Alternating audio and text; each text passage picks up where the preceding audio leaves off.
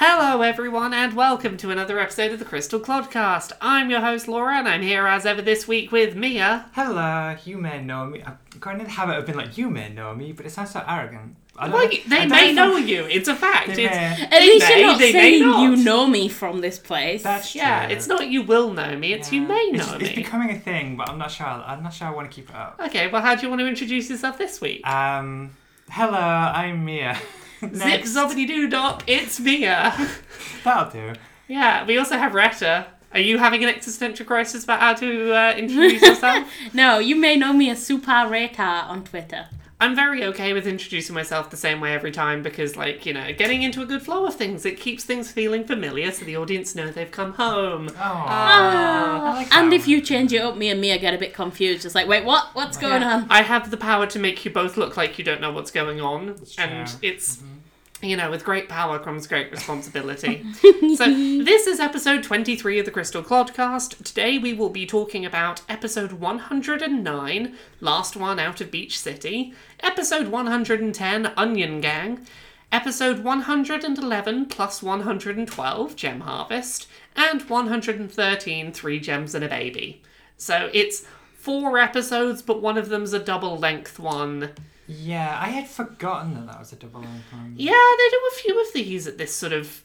We've reached the point in the show where they start peppering them in because we had the Bismuth two-parter, we have the Andy DeMayo two-parter here. I'm sure we've got some two-parter, uh, like an, at least one more two-parter this season. Yeah. I can't, not off the top of my head, think what it is. Is This is something.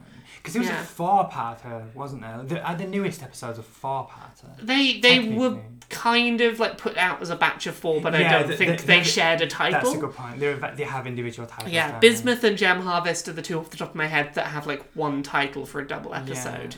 Um, so yeah, we'll start with episode 109, Last Out of Beach City, and I'm so excited to talk about this one because here's here's the thing I'm just going to lay out at the beginning of this episode.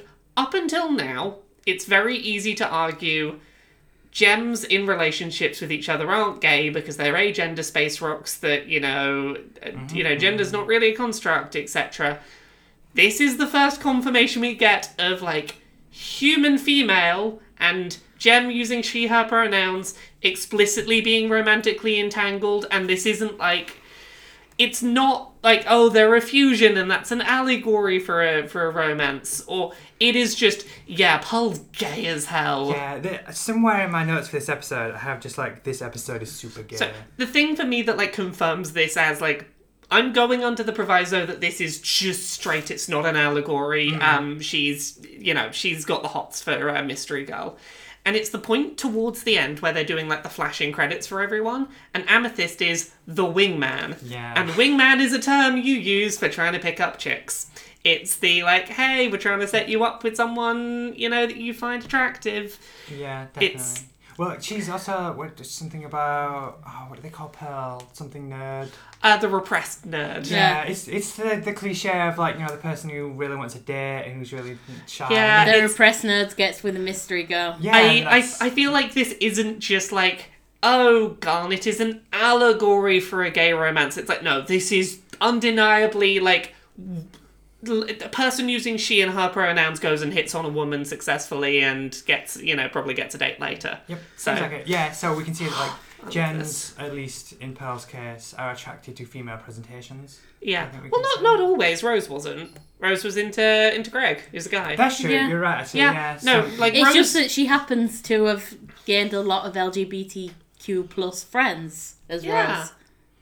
yeah. Rose had a lot of very queer friends, but uh, well, that's not. I say that that makes it sound like I don't think Rose is queer. I get the impression from this show that Rose is bisexual. Yeah, same. The way she talks about being with other people prior to Greg, I do read as she's probably been with a gem at some point. Yeah, it's well. She talks about she's been with people before she's been with gems. She's been with humans. She doesn't specify gender, but my sis, like I get the feeling she's been with people who use she and her pronouns before. She's also been with Greg. I read her as bisexual. Considering like what we know about Steven Universe and the writers and everything, I would be very surprised if they were Yes. like, no, no, Rose only likes guys. But here's the difference: is I read her as blank versus Rose is queer as hell. Rose is gay. So we should probably talk about the actual episode itself. Um, So it starts with Pearl and Steven making a puzzle. Amethyst and Greg have plans to go to a rock show. It's the clear juxtaposition of like, look how excited Amethyst is for the cool night out, and look at what like boring Pearl is. Yeah, but she she's excited because it's a 612 piece puzzle with no corners, except that one corner Steven found. How could you have a puzzle with no corners? Is Uh, it just like a I'm aware of this thing. Um, sometimes like you just don't have outer edges, and it because like it's an easy starting point for puzzles is to put the edge pieces together. Hmm. Um, imagine a puzzle that has like rectangled edges, and just take out uh, take off the outside layer of the uh, puzzle. Like take out take off the pieces that have like So- flat edges. So there's kind of. Does that mean part of the side of the pieces kind of have pretend bits that look like they can go? yeah, into that can't go into anything. Kind of deceptive yeah, jigsaw pieces. yeah, that's the thing. That's, That's like sneaky. it's sometimes it's just a way to make puzzles more difficult because you can't start by look for the corners, connect the corners, make the sides up. Yeah, that's, It's- that's too much for me. I think. No, and you can get circular ones and 3D ones. Uh, I did. 3D one. I did a 3D circular puzzle. one- I did a puzzle once. It was a Harry Potter themed puzzle where it didn't look right on the puzzle itself, but it came with like a mirrored glass that you put in the middle of the puzzle, That and sounds it would look like a correct picture in this curved like mirror. But it didn't look correct if you looked at the puzzle, so you had to make it looking in this mirror. That's clever. It was. I like that. It was a really. It was a fun, difficult puzzle to do. Hmm. So puzzles can be fun. Don't write off puzzles. Okay, maybe, maybe I'm too quick to dismiss Pearl. It's boring. Maybe. Uh, Greg has to cancel his plans to go to the show because he agreed to play cards, and uh, Barb the mail woman is uh, not someone to be messed with. yeah, I like that. Yeah, it's. Sorry. Go. One thing I just wanted to mention really quickly, um, with Amethyst bouncing, does that mean that she can change her physical properties? Because when she turns back into her regular form, she doesn't bounce. I get the impression that shapeshifting, at the very least, you'd have to be able to affect your density because there's only so much of you to go around. And I think maybe density changing would affect bounciness. I'm not sure. I don't know. It's just something I noticed. I was like, wait, how does that work? let's not to think too closely because she does at one point turn herself into a functioning helicopter. This is true. like, there's a certain degree of Uncle Grandpa did it that we have to go with. Yeah, how did she Yeah. bounce? Uncle Grandpa did it. Mm-hmm. yeah, I'm, I'm gonna go with that. One more thing. All the ladies want to hang with Greg because it's Vidalia and Barb that he was going to play cards with, Yeah. and, and Amethyst wants his attention as well. Um, there might be, like, I did have a guilty thought at some point in this of how much of that is to do with the fact he's now stinking rich.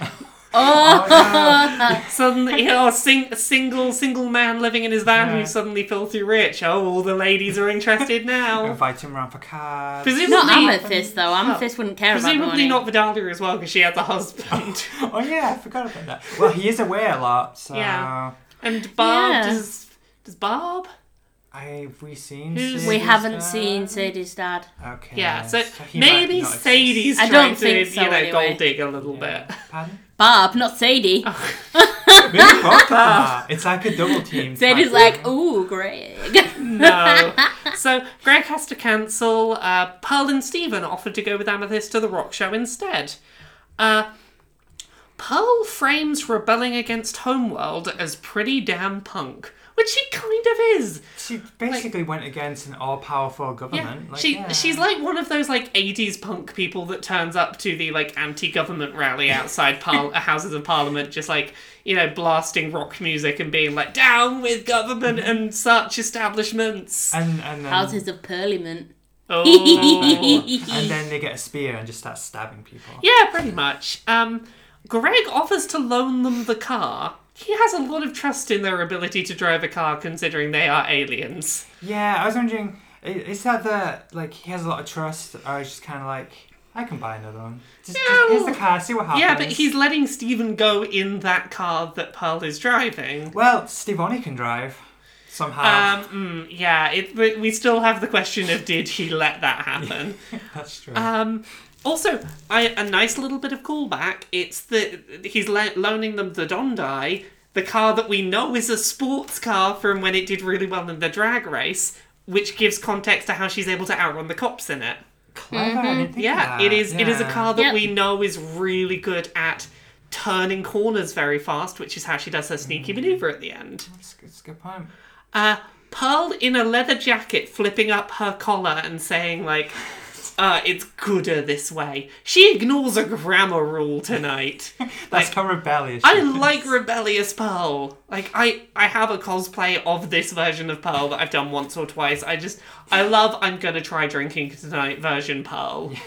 Like she, she can be a rebel when she wants. Yeah, it, I don't know. I kind of see this episode as kind of like it's kind of like seeing your mum try and act cool and be like, "I used to do this before you were born." Yeah, There's but, a little cringe. yeah, but that cri- like if you cringe at it, it gets really sad at the end when it's the whole "I just wanted to be cool like I used to be." Monologue is really sad if you look at it through that lens. So, Um, I really like the line. I think I'll try drinking tonight because it it's a it's a sentence of dual meanings. It's usually that would contextually mean I'm going to drink alcohol, but for a species that don't usually consume food or drink, it's like ah I'm going to consume apple juice, but it's still uh, like ah, I'm being cool and doing that thing I don't normally do because it's a special occasion. it's been established. Like Pearl hates eating and drinking. Yeah, So she's doing She doesn't like the uh, other side of eating and drinking is the thing. That's true. yeah. Um, so they big up. Oh no, sorry, I just- got a thing. Just it's not really that interesting. It's just funny because I often have notes where I've kind of stopped halfway through a sentence because I'm really awkward like that. And one of the things I have written down is rock sure Pearl is. it just makes me seem really Yoda esque. Rock show Pearl is. Exactly. I was looking at my notes like, what the hell? So uh, they're going to go see Mike Krol, who is a real musician that exists in the world, and uh, I feel like he has to be a friend of the Steven Universe producers because they spend the beginning of this episode really bigging him up as like, oh, he's got this really good sound with this garage feel, and I'm like, okay, you inserted an advert for Mike Krol into your It, episode. it does seem a little bit. it's it's a little bit pained. Yeah. And you know what's the other thing that enforces that down at the end? And I'm skipping forward slightly here. Mm. When we see Mike Krol performing on stage, he looks uncannily human. like mm-hmm. it feels like this was some kind of brand deal where he had to be represented slightly more human than everyone Yeah. else. He- It's kind of like he's come from another world. Yeah. Yeah, he He's an alien. he looks weird and uncomfortable, and I don't like seeing him. Make him go away. His music's good though. I like the music in It's this not episode. bad. It's kind of generic. I, I don't know. I went and listened to a couple of his songs like after this episode aired. I really kind of like his music. Yeah. It's I, I like it. I'm I'm not a fan of your crawl. Ah, you're not a fan of my crawl. Um, uh, we'll get we'll get to the joke about that later. Um, Pearl is gay for tall women with big pink hair. She has a type. She has a type. I Uh, didn't know human hair came in pink. Yeah, I really like the bit of like headcanon someone has about this scene where that like I've seen a really nice comic and I'm sorry I can't think of who did this so I can attribute them properly. And it was of um Pearl trying to dye Steven's hair after she realizes that like hair dye is a thing that exists. Um and I thought it was just kind of cute, That, but that is cute. I like. yeah. I like this whole thing of like, oh, humans can change their appearance too. There are other pink hair people out there. I don't have to pine after Rose. Yay! I like that. That's the thing that was holding her back all this Yeah, time. she couldn't move on until she found a pink haired human, Yeah, yeah, she's a pink sexual. pretty much. Um, I think you are, Mia. Yeah, well, well, that could go in a creepy direction. You're just referring to the fact that I like pink in general. I paid more for a hairbrush because it came in pink. I wanted it in pinks. Paul is nervous as fuck, loses all of her grace and control. She acts nothing like the way we expect Pearl to act mm-hmm. when she goes to try and introduce herself because she's flustered, because she's gay. She's very nervous. Yeah. I know, there are times when I'm like, I'm pretty sure she just splooshed her pants. Yeah, this entire episode is kind of basically just that. Well, Yeah. that's, that's the thing. Like, it's basically an homage to like college movies. Yeah. And, like, how many kids watching have seen all these college movies? It's kind of referencing.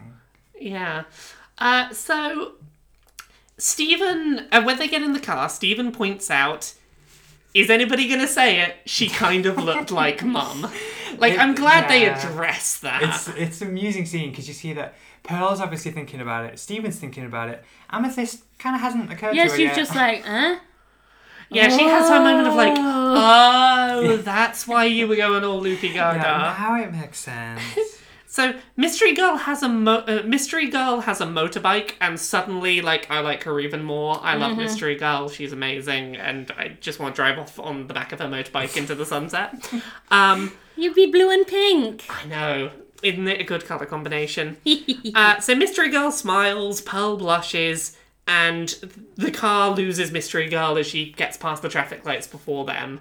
And it's a whole, oh no, you had a connection, you It's missed your gone. chance. and how much Pearl blushes just from one look from Mystery Girl. Yeah, I hope like- Mystery Girl comes back and we get a proper name for her soon because I want a name for this She character. starts with an S because that's what it says on the top of the phone number. Yes, we um, don't know what her full name is. We just know S. Stephen. No. Stefani. It's, it's one thing I, I did want to ask that uh, at the end, but like I was asking now. Do you think she's coming back? I think she's coming back. I I don't think they can not bring her back at this point because I think it's going to be one of those.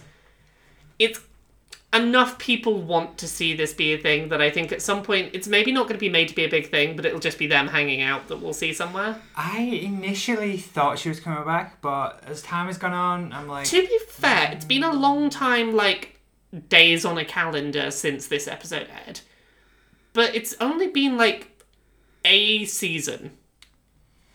It's been maybe one short season. yeah. I- Maybe their Well- budding relationship is just developing over text. We just don't see I, it be- happening. I believe it's been about 20 episodes. I, I could see it happening, honestly. I- it's just I'm, I don't know, I'm no it- longer expecting It does feel like it was a million years ago, but also, like, contextually within the show, it's like.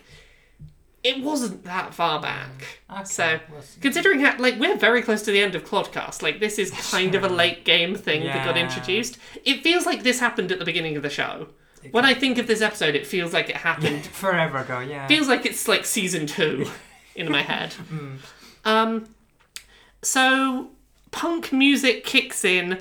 Pearl runs a red light to follow her. I assume the music is Mr. Krol. Uh, it is. Yeah. It is one of it is Mr. one of Mr. Krol's sou- songs, which you would know if you'd given him a proper chance. I'm being mean. That's okay. That's what I get for dismissing. I just recognised that it sounded the same as the music the at same, the end. just Yeah. same dude. It's a different track, but the same Oh. dude. it Yeah. sounds like the same track. I said it sounded generic. You just don't understand the genre. Um, Okay. So, yeah, new Pearl, no plan.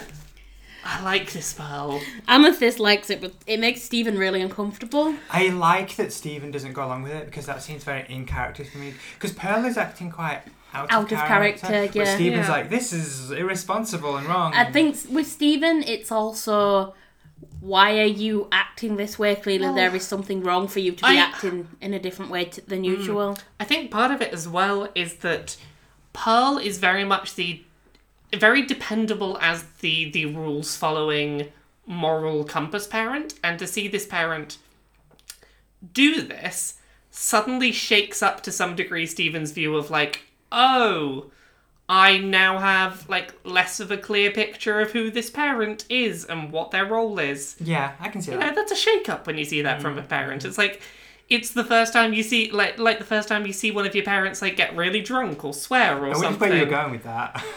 Where would I have gone with that? you're gonna like it's. It's like the first time you see one of your parents naked. And No. It's like, wait, what? It's gonna be like when you see like when the first time you hear them swear or something, and Uh, you're like, yeah, I remember. I do remember that. Yeah, and it's like- into my mind. it's I don't this thing of like, oh, that's permanently changed how I see you. Mm, mm, It's a makes it's a weird moment when stuff like you know there are things like that that are moments. I was grown. I'd grown up. I was grown up. No, I was raised. That's the word. In a house where everyone swore anyway, so I have no memories. That's like because you had a really dark childhood. You have a dark backstory that's going to lead to you being a supervillain one day. Yeah. That's okay. It means I can go on X Factor and win. Yeah, because if you just get a microphone and just start talking about other things, everyone will feel so sorry for you. Whatever you're doing next, everyone will love it. Everyone's like, "Oh my god, it's so good." It's fine. If you don't sing well, they'll describe it as you breaking up because you, like your voice breaking because you're so emotional, and you'll get through to the final. Exactly. Um, so yeah, the music kicks in. They Pearl runs a red light. The police start following her. At which point, Pearl panics. She has no license. Uh, as she puts it, like Steven assumes, oh, you're old, surely you have a license. Pearl's explanation is she's an alien. She, she can't exactly go rock up to the DMV and be like, hey, I'm a physical manifestation of light from Gem Homeworld. It makes sense. Like she has no idea, Yeah. She has no history.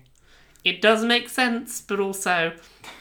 She liked the idea of rebelling, and then she remembered, oh god, consequences. Yeah. She's they- an illegal alien. Yeah. All of the gems are. yeah. In Exactly. more ways than one. So they, they try to outrun the, the cops. Uh, I love Pearl's line, this is why we buckle up. Because it, it really nicely sums up the juxtaposition of she wants to rebel but also safety first. Yeah, yeah. Like- but it's like, but she's using safety Yeah. in a cool way. Yeah, we see like we see her instructing everyone to buckle up before they get in the car. And it's like, oh, that's a good child safety message. Everyone wear your seatbelts. But it's like, no, you've got to wear your seatbelts in case your like cool, calm, responsible mum and mum wants to run a cool like drift. drift maneuver while outrunning the cops to go see a cool chick on a motorbike. Makes sense. Yeah, remember kids, put your seatbelts on for that reason. I can't stop thinking like, what would have happened if the police pulled them over? How how would that situation have gone? Um, have we? We've never seen police in Beach City, have we? Um, my assumption is they would be Beach City police officers, uh, presumably, who we've not seen. Beach City is a small enough place; they probably know Pearl. It probably would have worked out fine. Yeah, you don't think she'd have ended up in prison? No, I think it would have worked out fine as like, oh, it's you. Yeah, I can see that. I guess. Yeah. Um, they hide behind the sign that we mentioned a while back. Ocean Town, no longer on fire. Um, I wondered if that was meant to be some kind of thematic link. No longer on fire. You know, the race, the speeding away is over. It's like, ah, this big, ah, exciting thing is, ah, Yeah. that's over now. Especially considering what Pearl does after she gets out of the car at the moment. Yeah. Like, she kind of quits. Mhm. I, I really wanted to see your crawl. I, I think I, I didn't catch that the first time through. Yep, I think like it's it's like a funny line, but I think it is meant to represent that Pearl took the sentence literally and misunderstood at it as my Kroll. w- She legitimately thought was the name of like the band they were Yeah. going to see. Or like it's if they're going to see Or- something that like, yeah, called Steven's crawl. like this is my crawl. Yeah. And Pearl's like, oh, I'd like to see your crawl. Yeah, I did look out for it this time. She doesn't say the phrase my "micro" uh, Mike Krol uh, before this in the episode, yeah. so she doesn't do anything to contradict this being a legitimate misunderstanding. Um, Pearl is frustrated. She finally got, felt ready to, to, you know, party and drink and rock out to music. And yeah, she put on all these clothes and things, and uh, it's not punk at all. And Amethyst points out that she did gun it from the cops chasing a hot queer woman to punk music. That's pretty. That's pretty badass. Yeah, I, I like that Amethyst does support her here. Yeah, she does back her up and go, "Look, you are like cool. You are rebellious. You did Yeah. do something cool." And I think it's another instance of Pearl showing her insecurity. Yeah. In that she's like, I really wanted you guys to think I was cool and that I wasn't just lame and stays at home doing puzzles. I think also part of it is she wanted to be seen as cool because she really liked the cool punk chick, and it's like, oh no, if I can't be cool for you lot, then how will I be cool for punk mystery girl? Uh, I did like, I loved her line. I've been a criminal for six thousand years. I'm mm. like, I kind of love that like rebellion is part of Pearl's the way she sees her own identity. Yeah. I love that considering how it's not a thing you would expect, but it makes perfect sense from someone who rebelled against her own society and fought off an invasion. Yeah. That rebellion would be kind of an important Yeah, identity aspect. It makes sense because like when we think of Pearl, we often think of her in comparison to the other characters, and she is the responsible one, and Yeah. the calm one, and you don't really think of her as like As rebelling rebel. against the establishment Yeah. and taking down government. uh, yeah, we, we mentioned that Mike Kroll looks uncannily human. You know, they make it to the show, it's all good. I just want to mention before that, Steven says something that always makes me laugh. That's the most scared I've been since you almost let me die. Yeah, And- yeah, they do almost let him die sometimes. Yeah, I, I was thinking about that line. Now, the the bit that I thought about was um, the "Do It for Her" episode. Like when Steven's jumping across the things and nearly dies, and Pearl kind of doesn't make an effort Yeah. to save him. But then it's like, well, they, he's almost died a lot. Yeah, my there's- thought was I don't know which time you're referring to, Yeah. and that says a lot.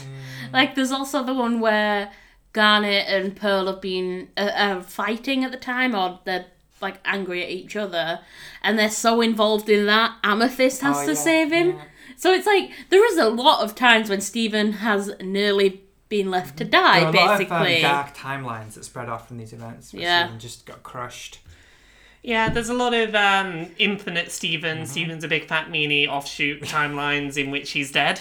Yep. Um, we only see the timeline where he survives the longest. Yes, we have established this. Uh, start smaller, talk to a nerd. Yeah, Amethyst is kind of like, wait, no, this is this is uh, Yeah. too above you. You It's- can't handle At, this at the yet. beginning of the episode, Amethyst is like egging Pearl on to talk to Mystery Girl because I think because she thinks it'll be funny.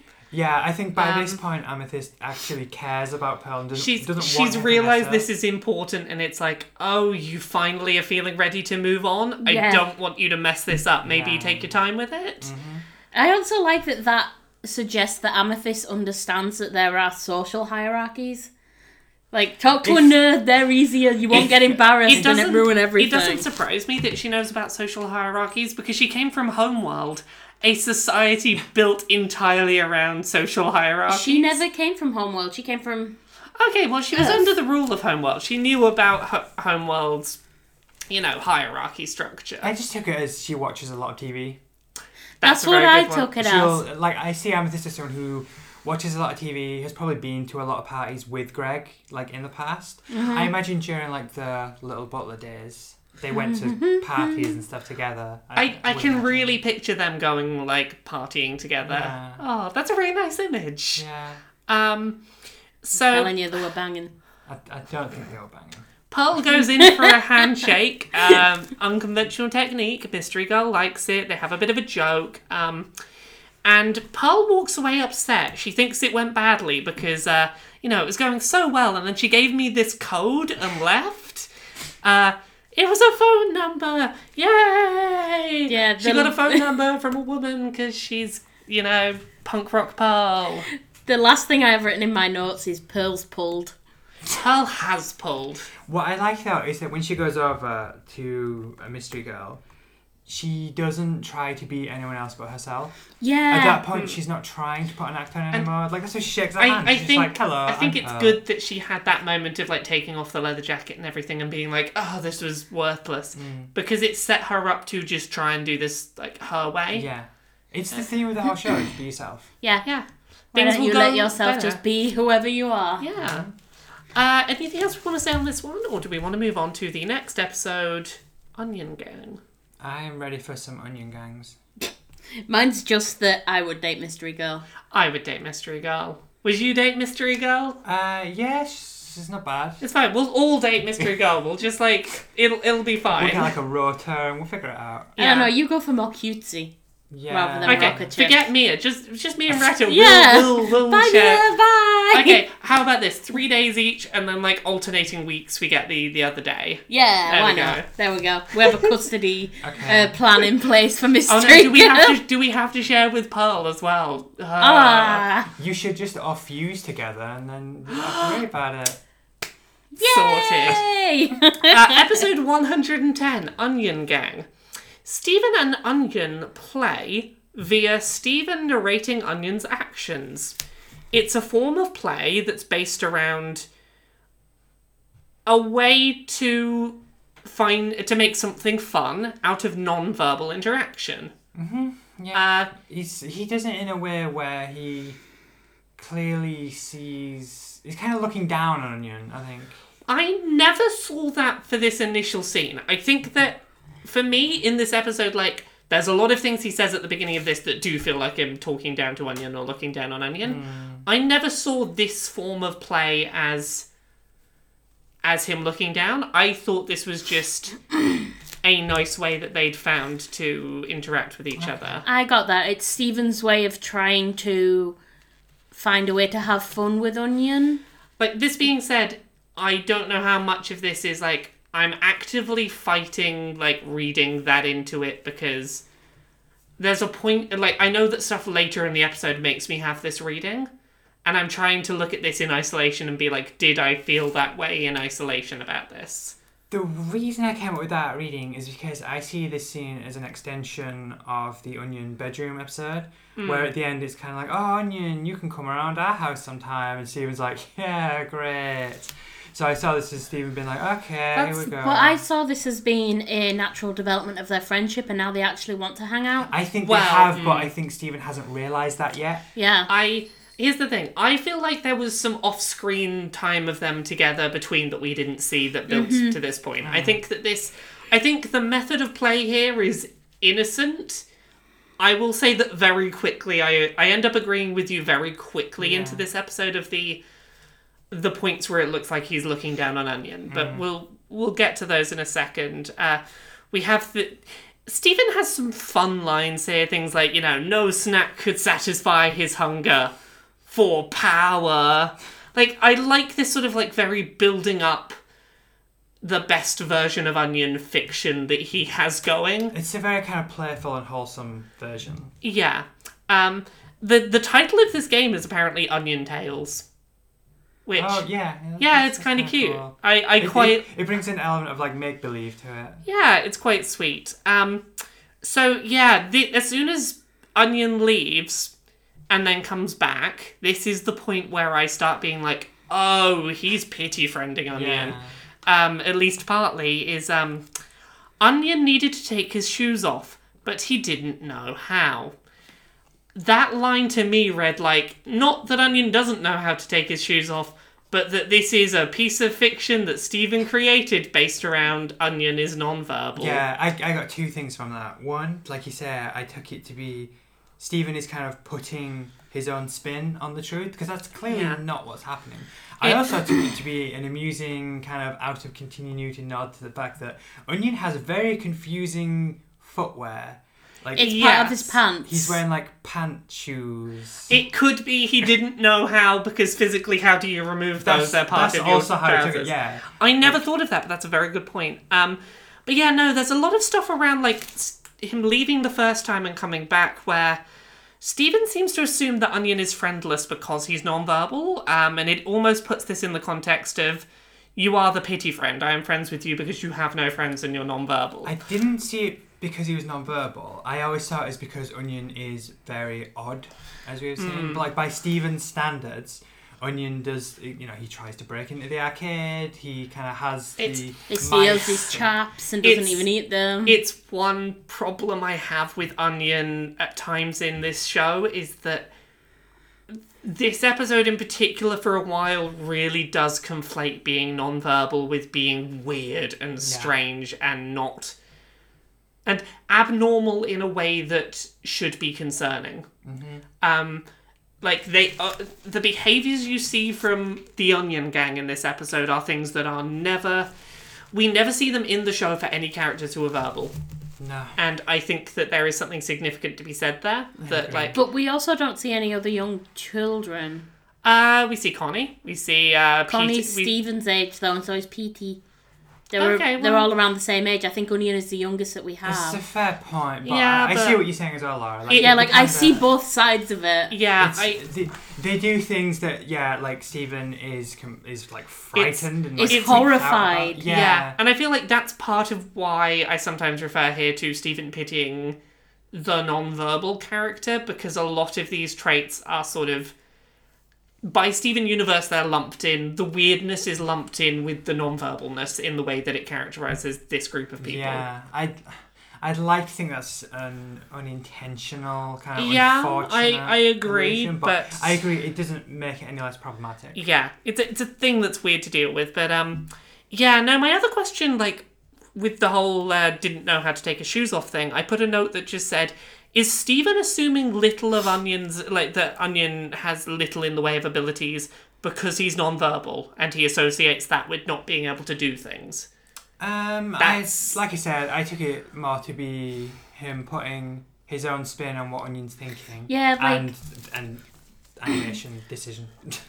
I also think that it is Steven's unique way of trying to communicate with Onion because he knows that if he's incorrect there because I think he was trying to make a joke with it as well. Yeah. But Onion He'll shakes shake his, head. no if that's wrong. Yeah, because he does that a few times. Steven says Yeah. something and he shakes his head and he's like, true. "Is it this?" Yeah. The first time I watched this episode, I tried to think the best of Steven through a lot of this, but the whole scene we get to at the end, where it's flipped around and we have the realization, oh, Steven's the kid with no friends his own age, puts a lot of this into more dubious context for me. Yeah. Yeah, it's suddenly like, "Oh wait, I'm the pity Well, friend, not yeah, you. it's- When did this happen?" Yeah, as soon as you realize later in this episode that Steven Steven assumes that Onion's pity friending him, and then it's like, oh, you probably jumped to that conclusion because that's what you were doing.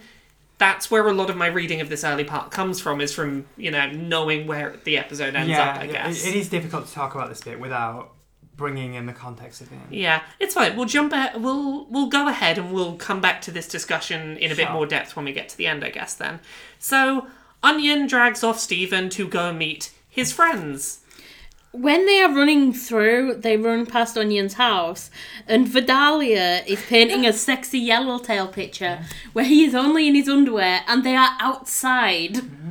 Uh, they are a very liberated family. Yeah, I was just kind of like, oh, okay. It's art. We know that she's an artist, so I, I like that Yeah. it continues that. Yeah. It just makes me laugh that he's, he's in his underwear Yeah. posing sexually in the front garden. So we meet. Uh, we meet Onion's non-verbal friends. One thing I like about the scene, um, Steven clearly thinks that they're a threat at first, and Steven says, They do leap out at him in masks, Yeah, shouting. But Steven says, "Onion, run!" And Yeah, I like yeah, that he's trying because to save it Onion. shows that he doesn't think Onion has led him into a trap. He Yeah. thinks that like, oh, these things have just run out and they've attacked us, and it shows that even in that situation, he still cares about Onion. Yeah, He he's still like, wants Onion to get away and be safe. Yeah, that is nice. Uh, so the friends we meet are Garbanzo, Pinto, Squash, and Soup. Uh, do any of you have any particular, just overarching thoughts about any of these four characters? they're all non-verbal, including Onion, and all named after foods. Uh, Garbanzo is essentially non-verbal. He does say his own name. He's the only other character other than Steven that speaks in this whole episode. Holy That's a- shit! That's a really good point. Yeah. I was thinking about It as is a Steven monologue with Yeah. the word Garbanzo. Steven talks a lot in this episode. It's because mm. nobody else talks apart from Garbanzo. Wow, And that's a really clever episode that we didn't even notice. It's a really good testament to not only the writing, but to, I guess, the way that Steven had found to communicate effectively with Onion that we don't realise it's not a dialogue. Yeah, like the closest we get is that like Onion makes noises during Uh, he makes the ra- the noises that are very clearly ready, steady, uh, ready, get set, yeah, go. but there's no Me, actual me, dialogue. me. Um, so they make a car that somehow is made of wood but drives up a hill. Garbanzo's in a fake ketchup car crash. Steven seems to take it seriously, even though he watches Garbanzo put the ketchup on his face. I think it's because Steven doesn't appreciate death as a joke because it is very serious for him. Like he has come close to nearly dying. He's seen Gems. pop. I had a different read on it. Hmm. My read was that he doesn't have friends his own age and he's not done imaginative pretend play in this sense. I like both readings. I think I like your reading as well. I think Yeah. they're both have merit. Uh, Pinto basically does like the defibrillator motion. Yeah. Um, you know, Pinto has healing powers. I have a question here. Steven shouted about how he needed to go get a medical professional and was very shocked about Pinto's healing powers. Did Steven forget he's a medical professional? He has literal Yeah. healing magic. I was thinking the same. Yeah. Why did he go to like run get an ambulance when he could just heal him? I think it's probably just left over from um, his gem powers being unpredictable. I think the writers forgot. Either that or this was written to be earlier on in the program and I feel like the writers forgot for this might be a plot hole. Maybe. I mean, the other thing you could say is that he, he was just panicking. Yeah, he, he forgot about the basics because he was panicking. he does say in the other episode, like, he has floating power that he forgets to use most of the time. That's Yeah. a really good point.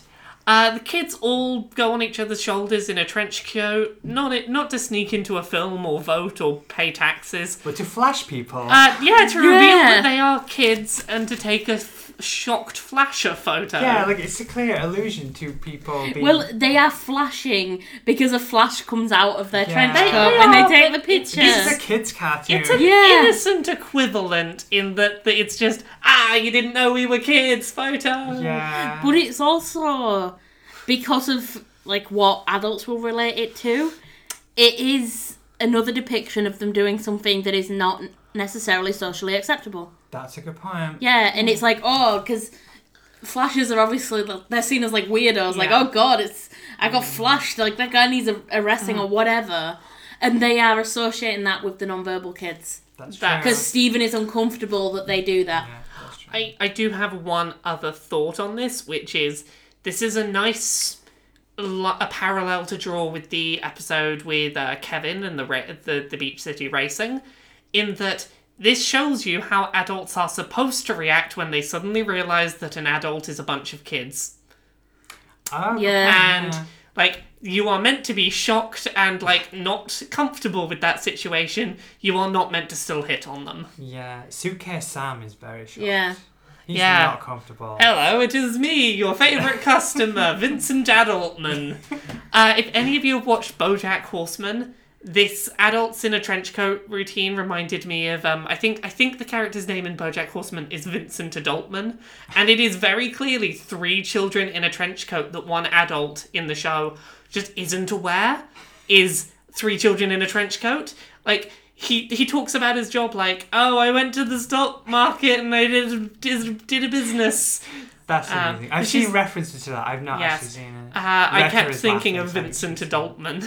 You've I've been in the living room before when You've been passing when through and it's been on. I think someone's had it on before, and I've walked through and kind of gone, "What the hell's going on?" Yeah. So yeah, I have seen it, and You're I do aware know of who you're referring to. Yeah, I like when we see the photos of the other people that have been And flashed. again, it's just like, yeah, hey thumbs up. kids. Yeah. well, Sheila's had future vision. She'll have known exactly what was Exactly. going on. I would think as well, she's quite observant. I don't think she would see these people coming like, that's a very wobbly Yeah. adult in a trench coat.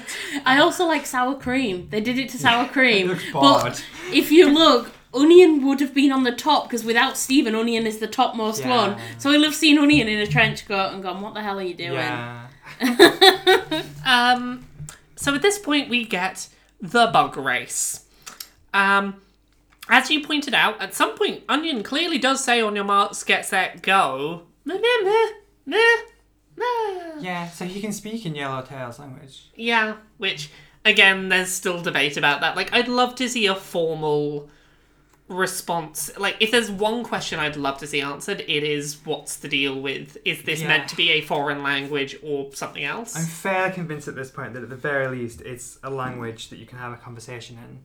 yes, But I don't know what the origins of it are. It's it's an interesting question for sure. Um, so Steven's bug wins the race, and he's told to crush the bug, and he won't. Bugs may be weird, but I don't want to hurt one. I feel like this is him talking about Onion at the beginning of the episode. You may be weird, but I don't want you to get hurt. yeah, I took that. And that's well. also Onion Run.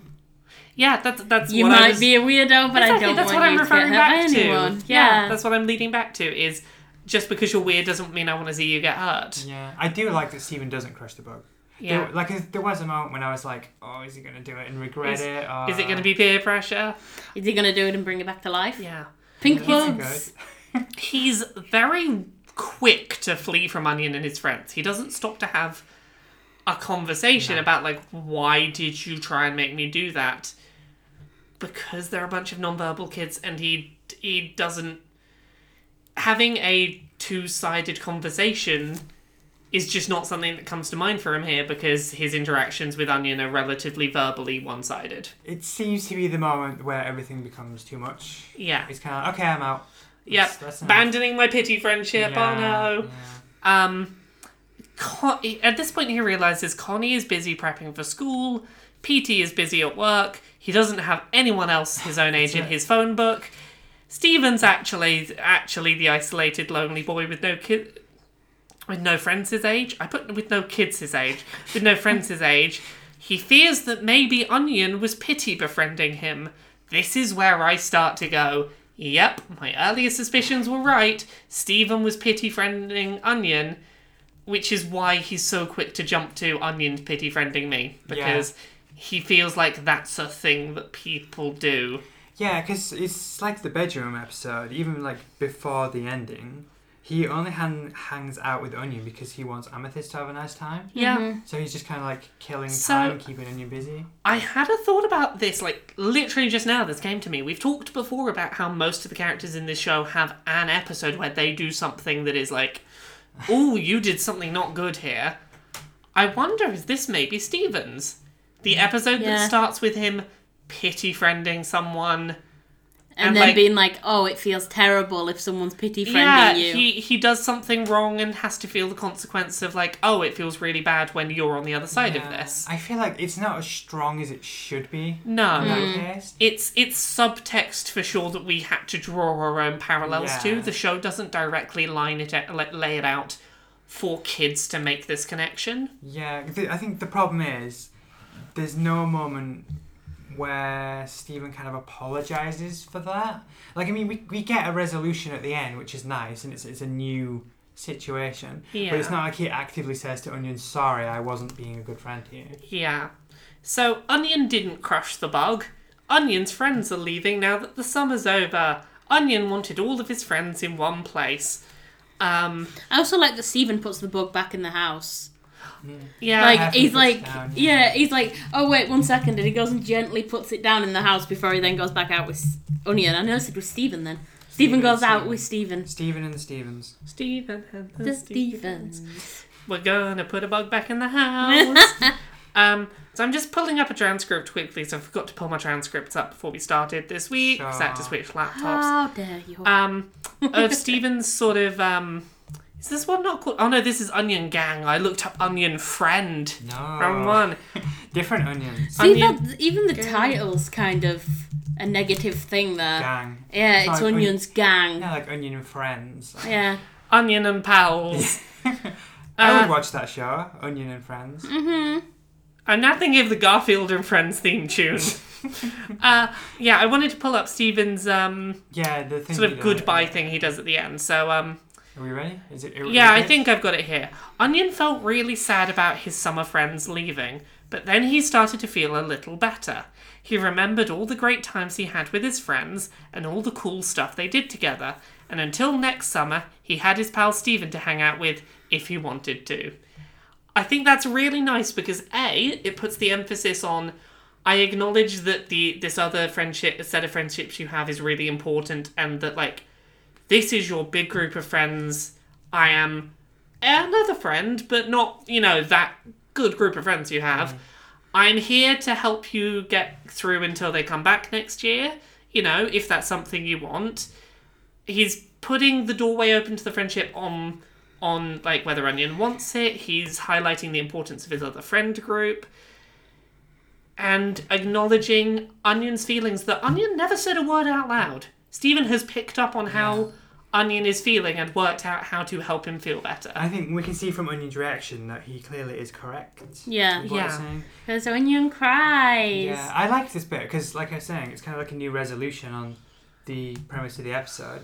And at the end, Steven's like, "Oh, we are friends. We're on this. You know, we're on the same level. There's not like pitying going on here." They both realise that they both kind of need each other. Yeah. And I think it's nice because it just sort of, they both definitely started off on very weird, uneven footing as friends, but they've, they've worked it out. Yeah, it changes the dynamic. They they have a very nicely, organically shown growing on screen. Just a nice, nice friendship. Mhm. I like them. They're good. They can be friends. Yeah, I approve.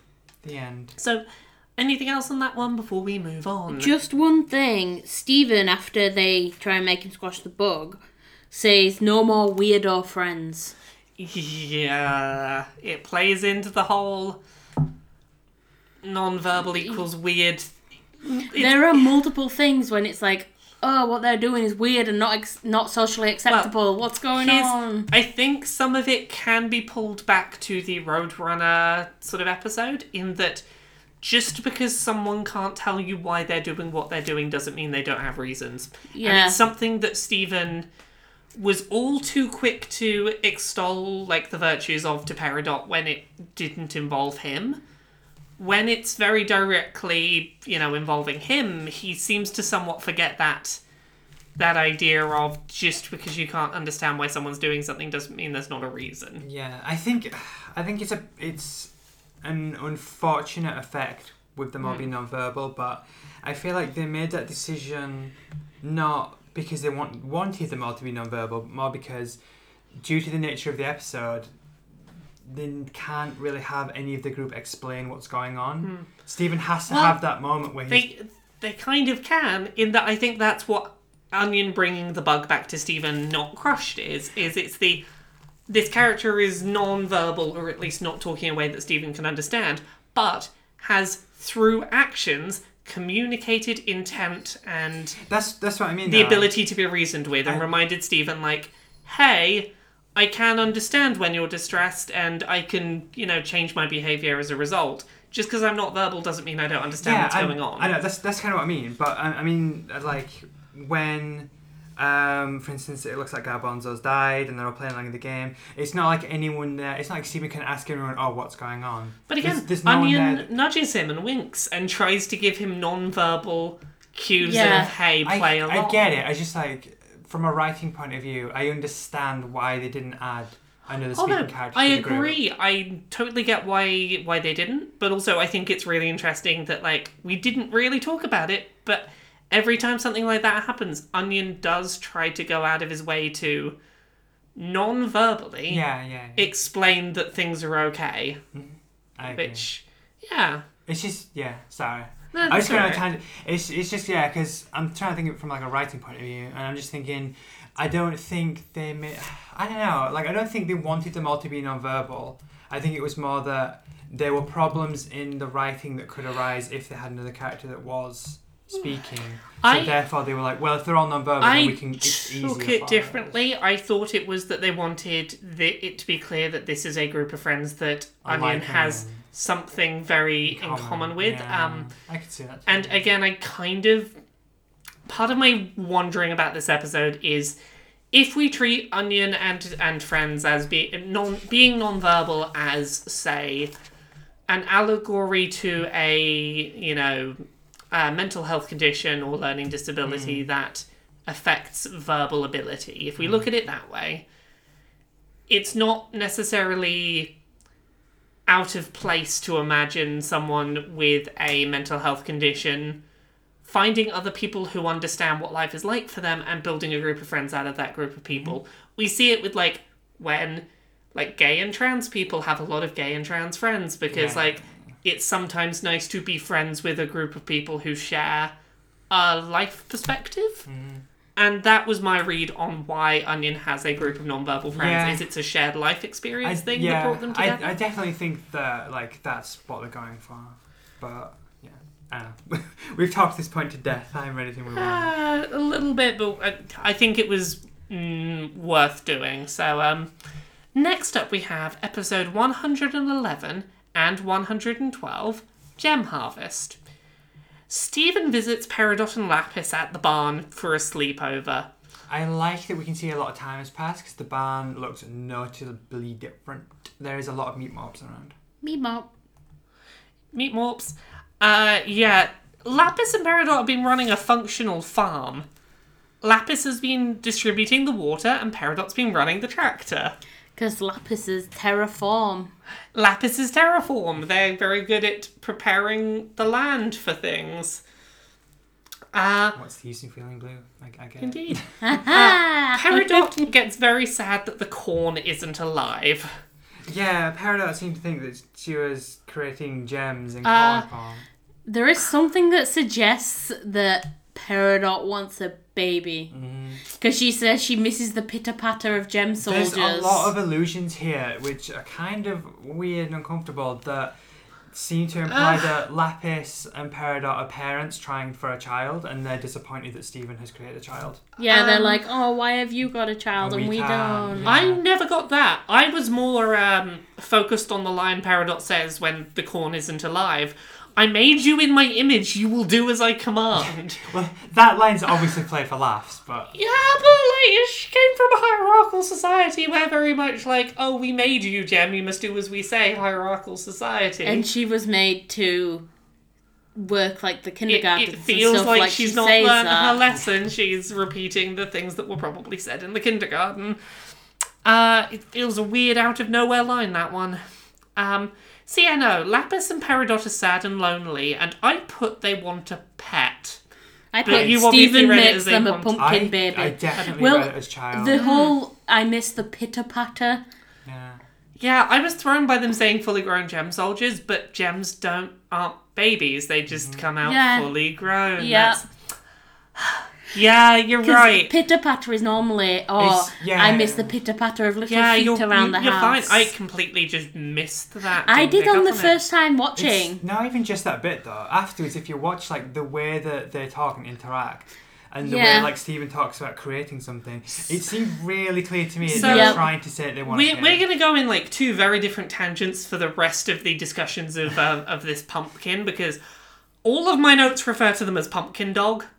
Oh no, that's the No, thing. they are very much a No, dog. It Okay. definitely, definitely takes over as being a pet once it's actually like established as being I- theirs. I- but I entirely see allusions to it being a child before I, that. I suspect I've been blinded to it because I know they turn into a dog.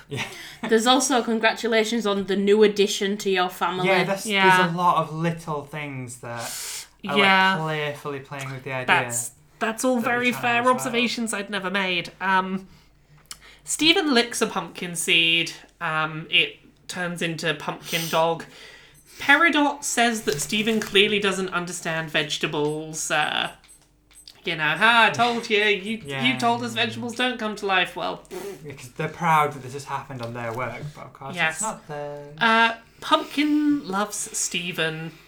Lapis gets depressed because this creature's only just been born and it already loves him rather than them. It isn't that it loves him, it's that she says it already doesn't like us. Yeah. It's Uh, not that it loves him, it's that they it doesn't like them, is And what they're thinking. Steven has to go out of his way and be like, sorry, I made it. That's why it came to me. It's not because it hates you. I'm sorry. I tried to help. Um, at which point we get a rather horrifying scene where Steven tries to carve a pumpkin for Lapidot and, and Lapid, Lapidot? I guess Lapidot, Lapis and Peridot. Uh, and in the process, I like terrifies... lapidot as a word. Yeah, uh, terrifies Pumpkin Dog. The the music is unsettling and off key as he scoops out the innards and carves a mouth with like the, the goo dripping down like it's blood. Yeah, because clearly um, Pumpkin Dog does not understand what's going on. Yeah, it's horrifying. Pumpkin Dog is minutes old. It has no context for what's going on. Yep, and it very quickly realizes I don't like Steven. I like Lapis and Peridot, please. Um, I was just thinking, in that kind of way, it's still the thing of when a gem is created, they come out full grown. Like, the dog emerges like a pumpkin the day after. Like it's it's immediate and it's fully grown. That's a good point. It didn't slowly grow. It was Yeah. immediate. Um, Watermelon Stevens again. Yeah. So it's nice to have a new member of the family. Hooray! As as this is said about the pumpkin, down comes the plane because ah, it's nice to have a new member of the family, it's- meaning two different things. because there he is. Um, I love some of the things that Andy says when he first turns up. Um, a hobo is a man's job. He's very traditional. Is it traditional to think that being a hobo is a man's Well, job? I mean- He's racist, sexist, Yeah, he's anything ist He's is what he steeped is. in the idea of traditional stereotypes and not reality. oh, you've got strange jewellery, you're hippies. I heard about you on the AM radio. Yeah. Um, oh, Greg, you're here trying to help me fight off these hippies. Without saying it, like he's the right wing Fox News watching. He Is, but he's he's not too right wing. He's just like a little bit. He's almost playfully so. He's a bit like, ah, what's going on? And very quickly, like, oh, okay, sorry, I was just a bit shocked. Well, No, it's know, kind of the racist family member that you put up with at Christmas. Yeah, that's how it starts. It's the Thanksgiving episode. Yeah. and it's the annoying. He adjusts pretty quickly. I Well, think. I think he only just quickly in the context of they need to get through the episode. yeah. Like, Yeah. I didn't see him as someone who was like, ah, it's fine, never mind. Like, Yeah. he, It's- he seems really. They did off. need a double length episode to get that development Yeah. done, so that's fair. It's also the reason he seems to adjust is Steven. Yeah, he doesn't become changes friendly with the things. gems. He becomes friendly with Stephen. Yeah, because we see what he's craving is family. Yeah. Yeah. So when he learns he has new family, that's what changes things. So Yeah. Andy is Greg's cousin, and you know that would make him first cousin once removed or whatever. No, he's Uncle Andy. Um, Or second cousin. It depends how you categorize it. I Andy has interesting language for a kids show. Oh hey, Greg, you little turd. Yep. That's mm, mm, that's interesting. Mm-hmm. Yeah, It just it's a word choice that stood out to me in this script. yeah, I, I agree. Um Oh, you had a you had a kid. Which one of these girls is the lucky wife? Um Andy does correctly guess that Greg's into big ladies. Yup. Maybe he's always had a type. Yeah, he's always been into the, the big ladies, and uh, Greg very quickly brings him down to earth with uh, Rose's uh, passed away. One thing that I dislike about the um, big ladies thing is that he's Hmm. scared of offending her by suggesting that she is fat. Yes. He And- very quickly corrects and goes, No, no, no, I just meant that you're tall. Yeah, and that's that's suggesting. Oh no, I would never suggest that you are fat. That Which is an offensive. Which is interesting because Garnet is like very muscularly built, Yeah, but he never met Rose, and Rose is definitely a plus size lady. yeah, Like, it's one of the things that's really nice about her character is she is portrayed she's always portrayed as beautiful all of the things that usually used to code beauty are coded onto rose while she's a larger lady and it's like it doesn't detract from the fact that she's beautiful she can be both fat and beautiful exactly. And- and that's why it kind of bugs me because it's all the other kind of representations that they have had of bigger people. Like Sadie's a, a bigger character. Like she's not this stick person, and she's still. Like she's Sadie, she's lovely and amazing. That's why I think this line does make sense though, because he's an asshole.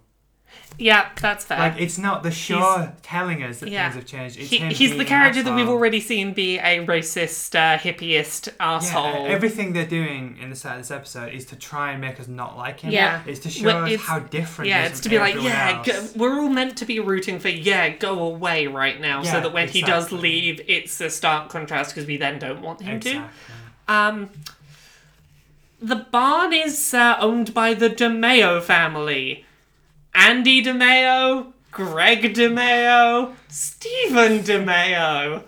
Welcome to the Crystal Clodcast, your number one Steven DeMayo discussion podcast. Well. I I know, I know. It's this is an interesting thing. So the the short version here is uh Steven says you're telling me universe isn't a real last name. After which I've put in brackets, deed poll is a real and respected thing. Yep. Not in America. Uh no, but like you can legally change your name Yeah, in but America. you don't use deed poll. No, But that's I, the thing, that's- Greg- Greg's- I know deed poll because I'm in the UK. That's Yeah, the thing we Um, use. uh, that's what I was just establishing for people listening. Yes. Um, but yeah, because Greg says he changed it legally, so Yeah. Steven's name is Universe. Yes, his name has never been Steven DeMayo because before he was born, Greg changed his surname legally to Universe. Steven is Steven Universe. That being said, it is amusing to think of would a show called Steven DeMayo have done as well? Probably not. No, would people not have watched the adventures of Steven DeMayo? Steven DeMayo sounds like someone who could just like work in an office. It's also a little callback to uh, Connie's parents saying, "I swear that's not a real name." Yeah. Yeah. Sorry. dear. Had a bit of a cough there. I need to go get some water in a second. Um, I love that Steven says DeMayo is a way cooler name than plain old universe. Yeah, it's just like, are you kidding me, It's Steven? obviously because It's a grass is greener thing, yeah, isn't it? growing up with that name, it's mundane to him. So to him, the Yeah. other idea seems cool. I want Universe as the last name. That's so cool. You could have it as a last name if you want. Go get a deed poll done. You could be Re- Loretta Universe. Like that guy in my um, dissertation preparation class, Optimus Prime.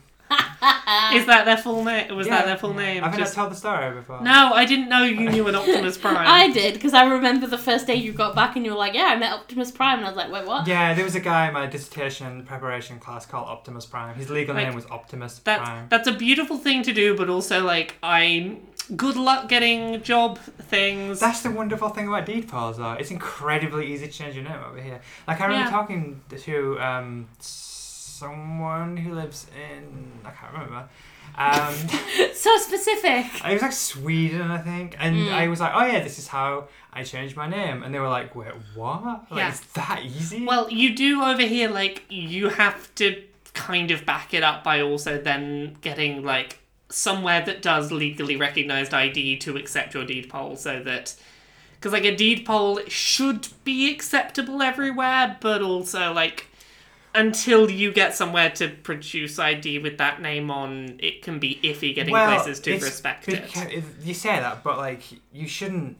That's generally down just because people don't understand what polls Yeah, are. well, that's what I'm saying. I'm not saying that it should be that way or that it's that way within the law, but in practice. Because UK law is weird in that like no one has like a legal name. No, it doesn't um, exist over here. If uh, if it's the name that you are commonly called by most people around you, and people would say, "Yep, that's what most people call them," then that is legally recognized Yeah, as your name. you're name. allowed to use it. America is very you, different. you don't even have to have a deed poll technically. Like if most people, if you can find like enough witnesses who will agree, "Yep, that's the name they Yeah, commonly it, use," yeah. Then that's your A name. deed poll is essentially just something to make it. It's a piece of paper that says a few people in your life can corroborate this.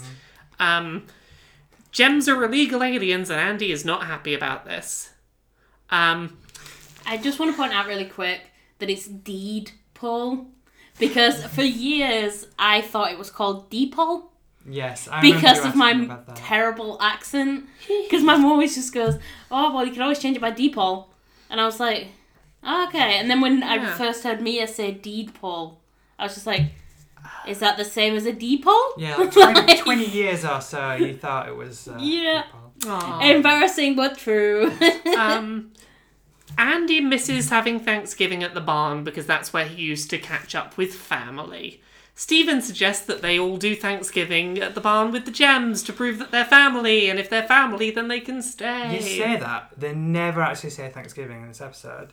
No, This they Okay, don't. It's clearly Thanksgiving. But I've it's- put Well, they Okay. made a point of pointing out that it was no longer summer and it was now fall. Okay. Th- this is the thing I it's- kind of want to get at. Like, Yeah. this is clearly intended to be a Thanksgiving episode, but I'm wondering, does Thanksgiving exist in the world of Steven universe? Because this, no one ever mentions this is uh, Thanksgiving. they they acknowledge Detroit existing, which means this is real world America. No, I'm, I'm not saying. Well, yeah, well, Empire City exists, and that's not real. Yeah, but One is we don't, we don't like. There's a hole in the world They- like Russia's okay. supposed to be. well, I just because um, okay. he also says like some sort of. Uh, holiday where you give out candy, like Halloween. I think that's just he's out of touch and like hasn't been around family to know Halloween. Maybe. I I feel like while they don't say it explicitly, I think this is Thanksgiving. It is in an America that has Detroit. Summer becomes autumn, and it's a festival where they all get together to have a big meal involving pumpkins. I took it as being an amusing allusion to Thanksgiving, but not meant to literally be Thanksgiving because it doesn't Okay. exist. Well, I'm gonna call it Thanksgiving, and you can't stop me. Um, It's not canon. It's not an episode. Um, I love that Pearl gets protective of Greg when Andy shows up. Yeah, that is Uh, amusing. She refers to him as our Greg, as opposed to Andy, the other Greg, um, being clearly the superior one. It's the one time she's on Greg's side is when, like, yeah, worse, sucky, nasty Greg shows up. that's what makes it more It's amusing. evil Greg is here, therefore we like our Greg now. yeah, like the one character that's the least pro Greg is now pro Greg. Yeah. So uh, they get ready for the festival. Garnet knocks the plants into the air. Lapis catches them in a thing. Amethyst plays with the dog. I love that Amethyst also turns into a pumpkin dog. Like she doesn't turn into a regular dog to play with Yeah. pumpkin dog, Yeah. she turns into a pumpkin dog as well. Uh, Amethyst. Uh, Ameth. Why did I say Amethyst? I put A N Y, which I assumed was meant to be A M Y for Amethyst, but it's uh, A N Y missing the letter D. It was meant to be Andy. Hooray! Decoding my own notes. Andy wants meat. He's grumbly that there's no meat. Oh, you hippie vegeta- vegetarians. Urgh. Red blooded. Yes. Um, it's okay. Oh, we can have a bunch of vegetables. Don't let him get to you, Steven. I'll get you a stick of pepperoni for your birthday. This is like he's clearly not in touch with kids. I took this. It's it's the um, relative that doesn't agree with the way they're being raised, and they're kind of like, no, I'll get you this to make up for the way you're being raised. Yeah, I've that's how I read it. I've had relatives who have like been really bitchy about me when I used to be vegetarian. And they're kind of like, oh, you just need to get some meat in you. And I know that sounds really perverse, but I didn't mean it that way. But either way, it's just kind of like, yeah, but that's my lifestyle Yeah, I, I so saw it as the lost. equivalent of like the crappy uncle that's like, here's a football. You're not a very sporty kid, but you need Yeah. to use. Uh, It's just is what I'm like, you should play birthday." sports more. It's those uh, hippie Yeah. parents of yours. That's like, That's calm how down. Yeah. So the gems make an oven so that they can do dinner out of a plane engine. Andy throws a stroppy tantrum about ownership. Nobody owns anything, so people take anything they want, and is not using it, but it's mine. Ugh. Uh, I think I think the reason like it hurts so much is it's a memory that he had. It's It's It- his parents it was his playing. parents. yeah. Yes. I think it's an interesting clash between the gems approach and his approach because his is understandable. Is I wasn't using it, but it, it existed and it had sentimental value, and I wanted it. I wanted to just know I could come back to it and it would be there. Whereas the gems approach is it's clearly not being used. It has no utility. We can make something Yes. useful out of it. Why would we leave this unused thing that clearly wasn't wanted? They- Wasting around doing nothing. They don't seem to understand sentimentality, Gems. Yeah. Everything's about, well, that's illogical. Why would you choose to do Also, that? Also, to be fair, this event making the oven isn't why they tore apart the plane. They tore the, the plane apart initially to make a spaceship, then to make a giant fighting robot, then to make into an oven. That's true. It's been several additional things first. Um, Andy starts to warm up eventually. He has. I don't know if there's like a thing that makes him warm up to this, but he says like you know, it's it's uh, at least at least they're recycling it into something useful. Uh, he seems like he's getting along with them better. Yeah. I can't trigger what uh, I can't pinpoint what happens that makes him have this change of heart. He just kind of seems to have it. Yeah, it's kind of like he has a bit where it's just kind of like, oh, I'll let's just go with it, whatever. I think he kind of resigns. It's kind of like, well, what's done is done. I can't change it. Yeah. kind of. Um, he has a bit of a speech about how he talks about being in the plane being very lonely, but he also says, um, you know, there's not much down on the ground for me either. He makes it very clear that he is in need of company. He flies around a lot to not acknowledge the fact that he doesn't really have any family left where he left from on the ground, but also being up in the air doesn't help because he's lonely up there too. Everything's lonely. Yeah, I mean that's kind of what they get at towards the end, isn't it? Like Yeah. that he does what he does because he is lonely and everything's changing. But his solution like, to loneliness is making him lonely as yeah, well. Yeah, it's making it worse. Yeah. Um, Pearl tries to wedge all of a human's life events into one celebration, including multiple people marrying each other, a life, a de- a birth, a death, etc. And he takes this as a good, you know, well-meaning joke. Yeah, it's Like- like, well, they're trying, whatever, why not? I think he genuinely enjoys this. Like, ah, you're trying. Yeah.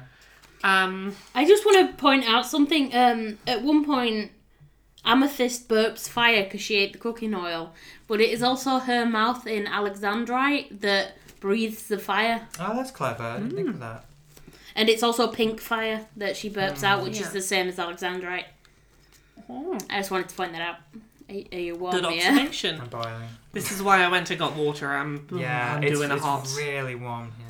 I don't think there's too much. No, there's not any heat kicking out the side No, of this. I was worrying if you were in the I'm like the taking all the laptop heat, was yeah. blasting heat no, at you. it's, it's something It's about just warm in It's fine. general. We will survive. summer nights. Um, so A- Andy gets a slice of cake and passes it around the circle, and no one eats it because uh, it'd be the rude thing to do. I have a point to make about this. sure. Steven passes it on because, you know, he's not the last person in the line, etc. The gems all pass it along because they're not the last person in the line. The last person in the line is Greg. Yeah, it goes past. yeah, Yeah, why doesn't Garnet- Greg eat it? Okay, so here's my thinking is Garnet is the person before Greg. Garnet hands it to Andy. Garnet can see the future. I think Garnet can see that if she passes it to Greg, Greg will eat it, nothing really comes of it. If she passes it to Andy, they have a bit of an altercation, but it will ultimately lead to them sorting things out. I think maybe she future vision sees, and that's why she passes it past Greg. Yeah, you would think that Greg would kind of be like, uh, what about me, guys? Yeah, Like, I did initially on? write it down as if it was a plot hole, like a plot convenience, but when I contextualize that it's Garnet that passes it to Andy, I'm like, future vision is a get out clause when Garnet does something. I like that. It's it's the the um kind of sister excuse to Uncle Grandpa did it. Yeah, like Uncle future Gran- vision. Uncle Grandpa Us. did it, or Garnet saw the future. Yeah.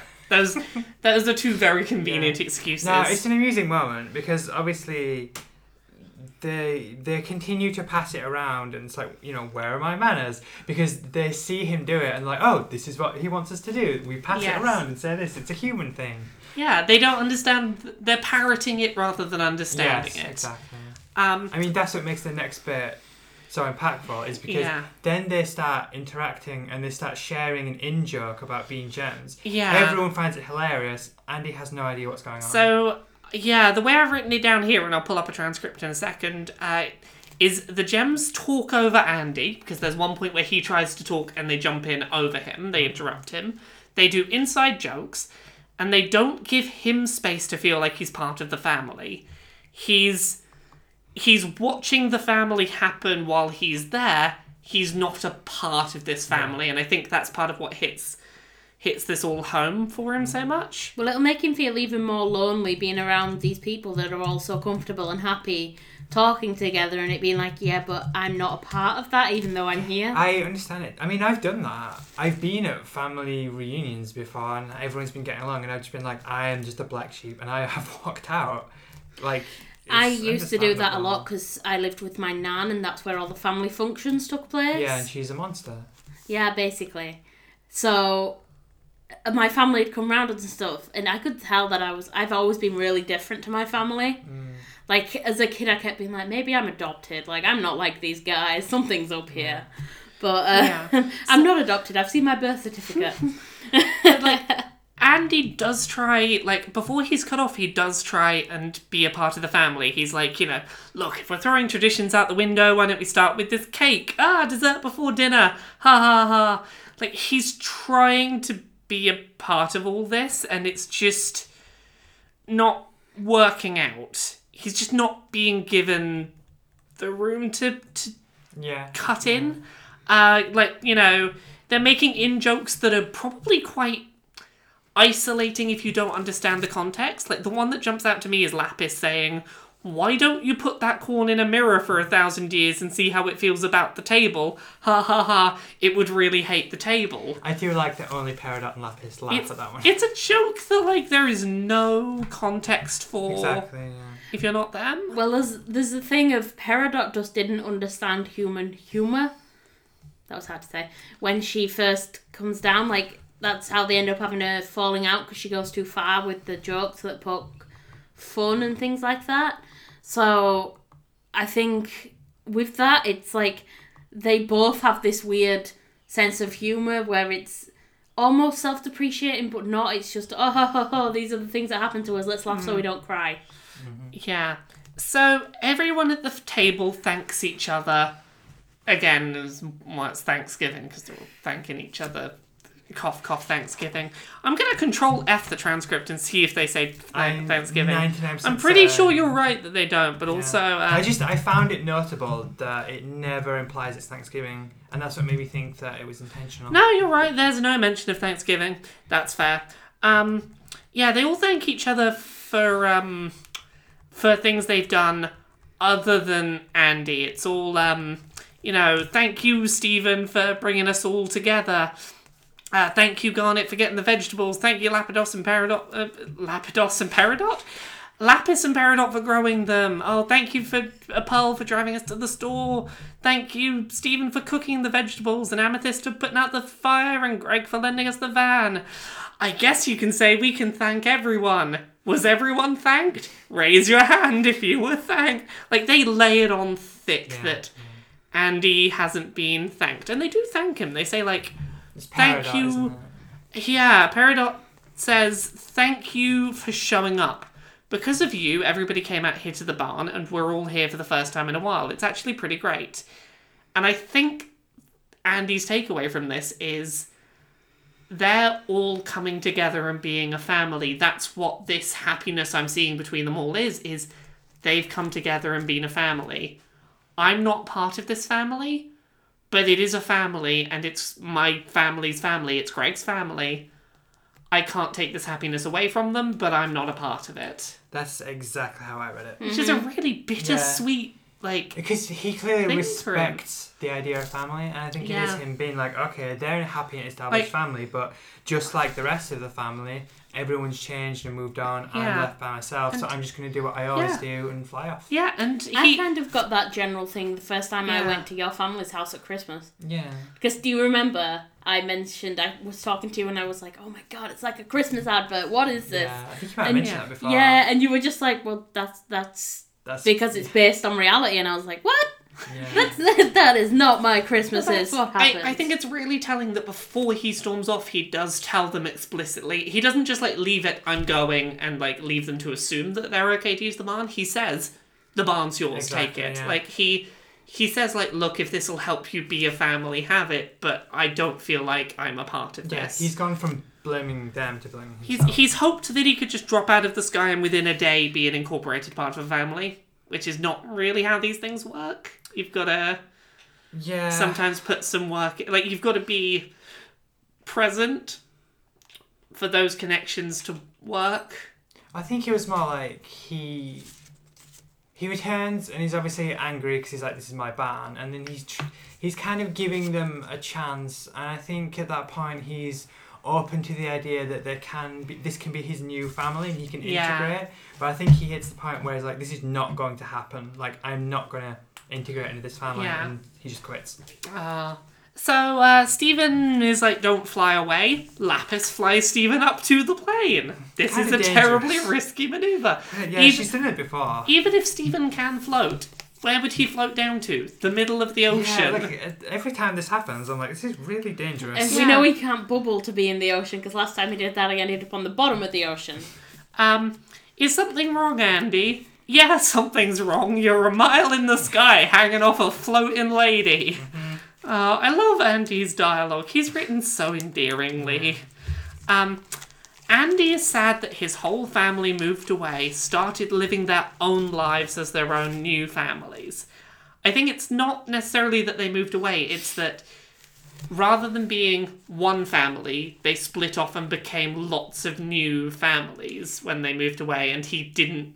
Because he seemingly didn't find someone of his own to settle down with, he feels like they ran off and abandoned him without a family. I read it similar to that, but a bit different. The way I read that um, section is that he was really happy with the family, and Greg was the first to go, and he resented Greg for leaving. Yeah. Then other people left, so he started resenting them, and he resented that other people were changing and moving away and we're not maintaining the status quo that he Yeah. treasured. But at this point, he realizes that it's not them that made this situation fall apart and left him behind. It's him who refused to change with them. He Yeah. refused to make accommodations for them. He didn't try and visit Greg. He didn't try and visit the others. He stayed where he was, continued doing what he was doing, and was like, "No, it's your fault. I've I'm the only one that cares because I'm the only one that's not changing." Yeah. I've experienced a lot of that being the only person in my family to move out of the actual town I was born in, not just the city, but the town. Well, your entire family basically live within what a two to five minute drive of each other. The entire Yeah. family. Some of them, there aren't even a driveway. Like, I've got two aunts that live on the same street. Yeah. So it's. And then, like, one of the aunt's kids lives in a flat which is literally just. There's, There's one little like an assumption in your family that you're supposed to stay together. Yeah, like, I got the sense that there was a feeling of betrayal that I had left, Mm. like, my hometown. And I was like, yeah, but in reality, it's shit. Well, you So mentioned, I you don't mentioned care. before, like even when when you graduated university, that people in your family resented that you did that. Yeah, because it's kind of like I think they wanted to me to fail so they could kind of be like, oh well, if Retta can't do it, then Because I've always been the smart one in the family. Well, you have a lot of people, like everyone else in your generation of your family. Either didn't get into university or they got in and never made it to the final year. Yeah, which is fine, but Yeah, that's absolutely fine. they reacted to you in a very kind of petty way. yeah, it was kind of like, oh well, if I've if my it wasn't the kids, it was their parents. Yeah. So it was my aunties who were all kind of like, well, if my child failed, then your child has to fail too.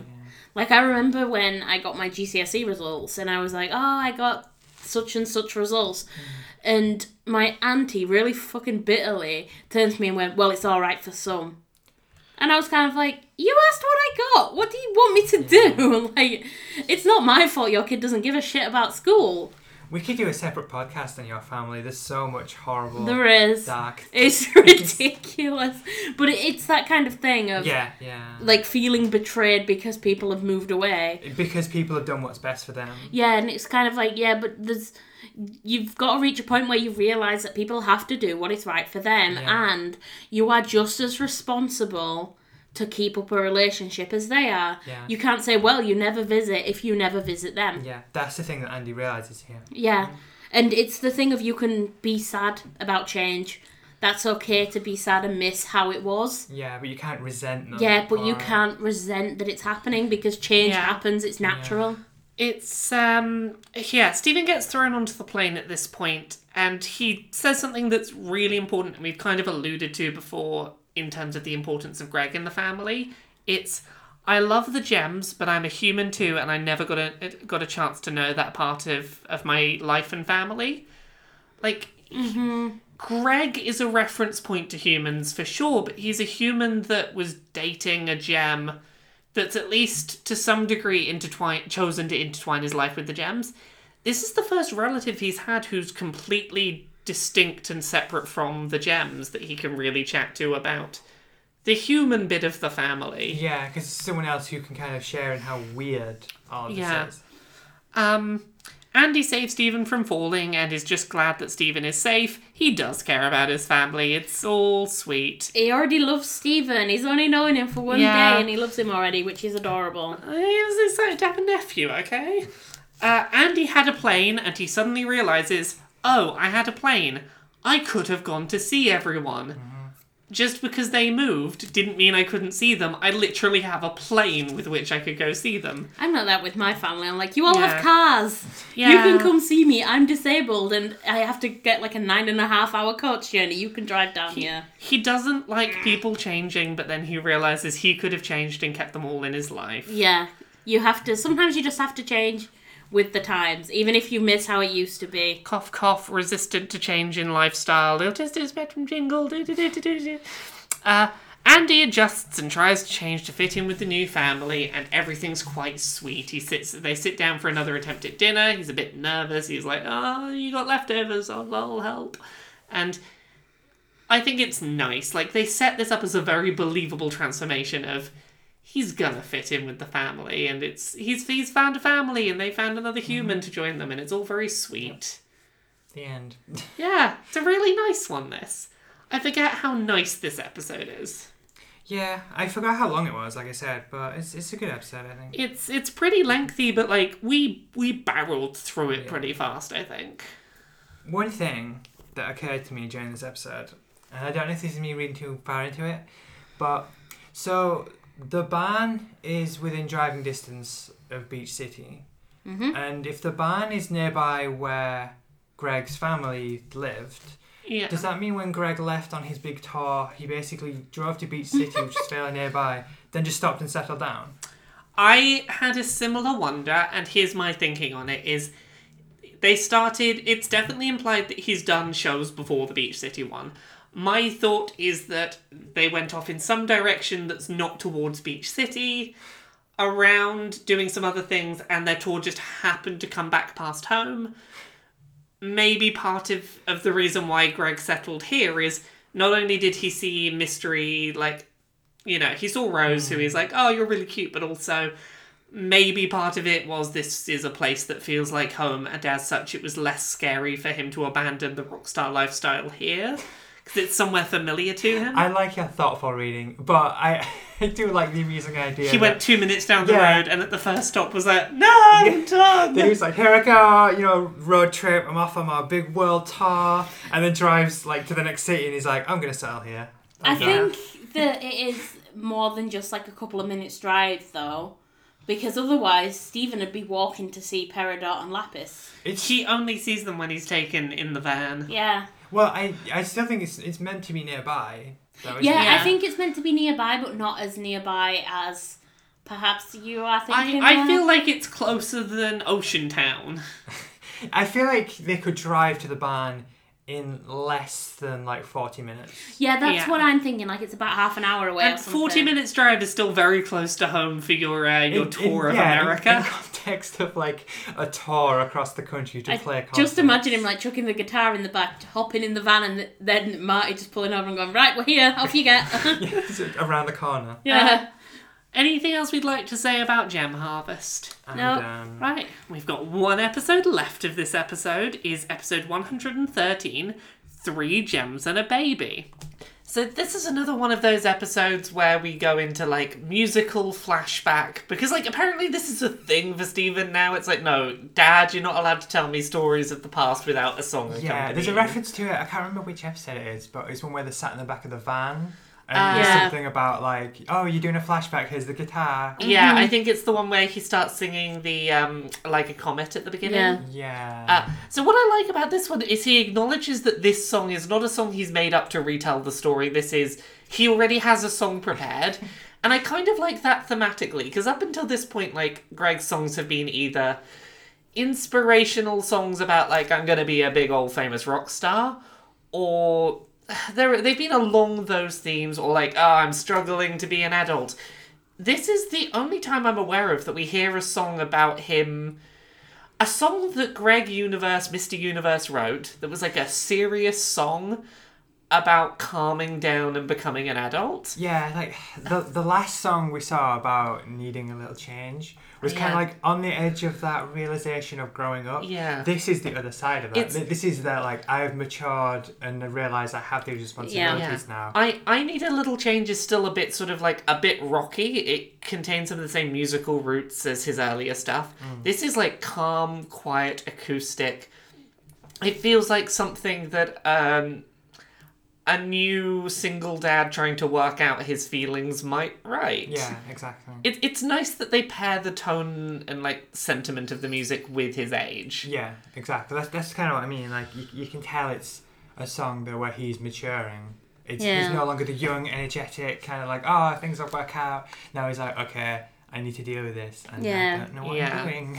Uh, Greg is uh, Greg is staying with the Gems and Steven uh, because he installed a mini disc player in his his van. A decision he definitely does not regret. That was very cool, and it broke his heater. And yeah, being in a in a van in the snow with no heating, a little bit fatal. He, he's willing to stay in the van, but probably not to the point where he will literally freeze to death. Again, he does have millions. He could like have a warm place to sleep. I, am kind like I don't know. I could see them doing an episode where like he buys a house, but at the same time, I do think it's part of his charm that he doesn't feel the need to do that. He's like, no, I've got the van. Yeah. That's- I'm happy with the van. So I feel like part of it is him not wanting to move on from his rock star years as well. Like if he Yeah. buys a house, part of him He's quit. acknowledged that like he's given up on his yeah, it's dreams. settled down now, possibly.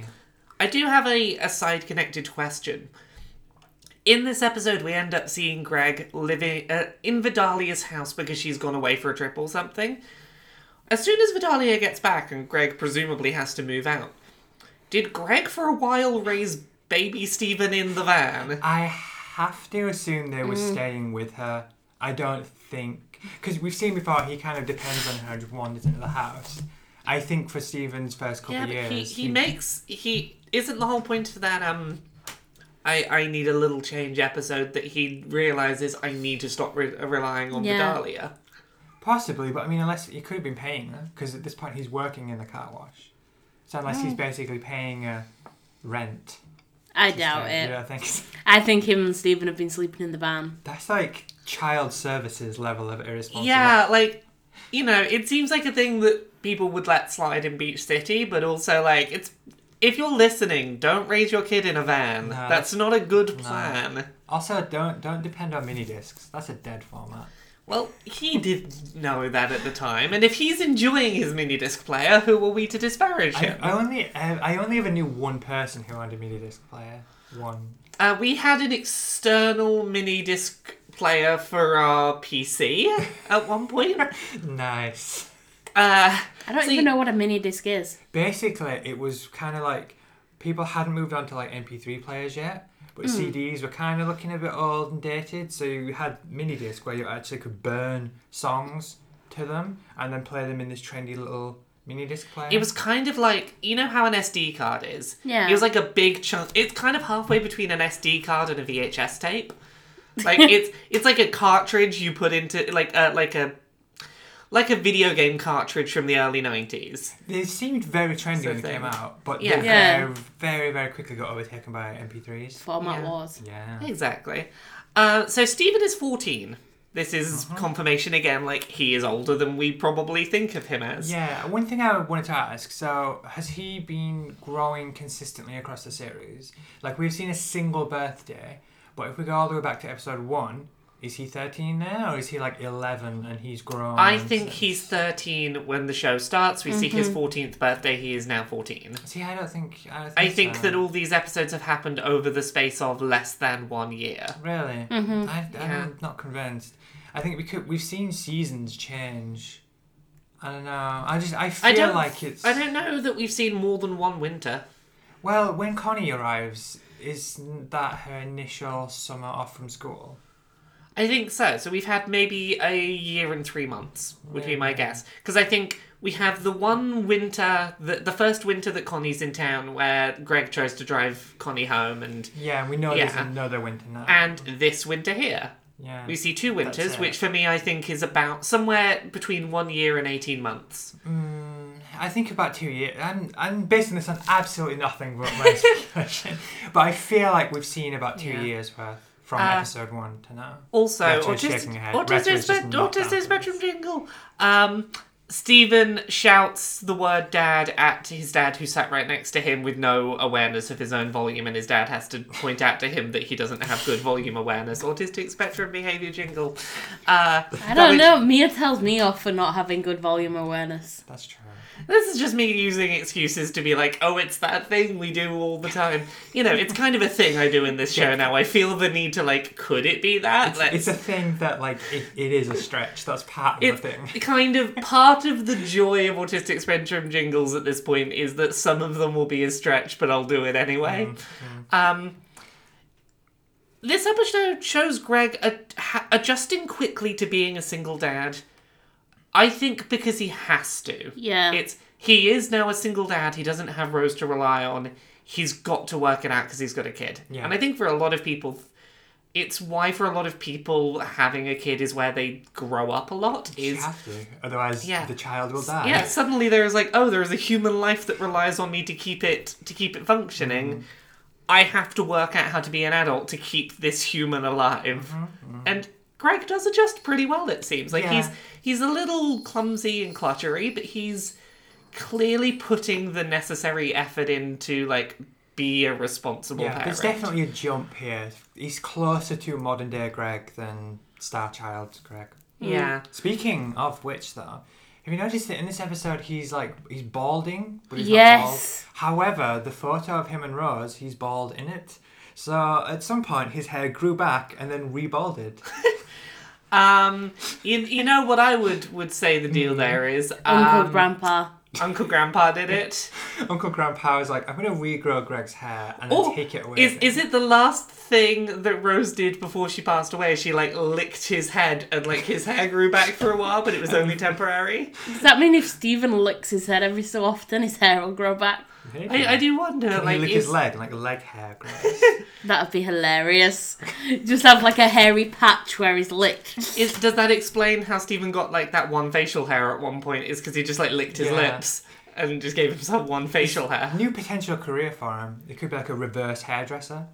People come in and they're like, "Oh, I'd like it to be shoulder length," and he's like, "Okay, I'm just gonna like lick the hell out of your head. Hold still." That's It's pretty kind of gross. weird. Yeah. Uh, does Steven's gem need to breathe? Because baby Steven is more comfortable with his gem exposed. I wondered about that, but I saw it maybe as just that he's a baby and he's uncomfortable with it being covered, and it's like he's got something stuck on him. He's not really used to it yet. Did you put it down to just general baby stuff as opposed to the gem specifically? A bit of both. I was thinking is modern day Steven just used to the gem and how the gem feels, but baby Steven was like, "There's a thing stuck to me and I don't like it." Well, Rose used to have her gem out. Uh, Stevie had the has her gem out. Most Yeah. gems have it showing, yeah. I, it's I- only Amethyst that has hers kind of covered because it's on a, her Yeah. in between her boobs. I do wonder with Steven how much of him having it covered now is down to he has learnt that that is a societal norm that he's supposed to do. Maybe, but I also feel like Steven wouldn't care. Yeah. Autistic spectrum jingle. Maybe he doesn't like the two textures rubbing against clothes. There you go. Yeah, and the autistic spectrum jingle. That one kind of fits. Yeah. Um, I have to say, during the song, at one point when Greg sits down and he's holding Steven, he sees a photo of like this nuclear family on the table, which is Vidalia, Yellowtail, and Sour Cream, and he looks so sad because obviously he doesn't have that. It's a good moment, I think, because it underlines how much he's struggling on his own, and it's like, ah, Yeah. if Rose was here, then we could be I- doing this together. yeah. I as a really, family. I really get the impression from this that like I don't know whether Rose. I, I get the feel, yeah. Rose knew that she wouldn't exist when Steven did because she has her whole thing on that tape of we Yeah. Mm-hmm. can't both exist. Every time I see how sad Greg is about losing Rose, part of me wonders: Did Rose warn him, or did she keep quiet about the fact that she would die? Yeah, because when she talks about the fact she's not going to be there, she's talking to the camera when Greg is not there. Mm-hmm. Yeah. So it is possible that he wasn't aware. I I, also- feel like she must have said it though. Yeah. Rather than she's giving birth and she's like, "Bye, Greg." Yeah, and she one thing disappears. that I wonder, like, does it do it as in like when a gem reforms?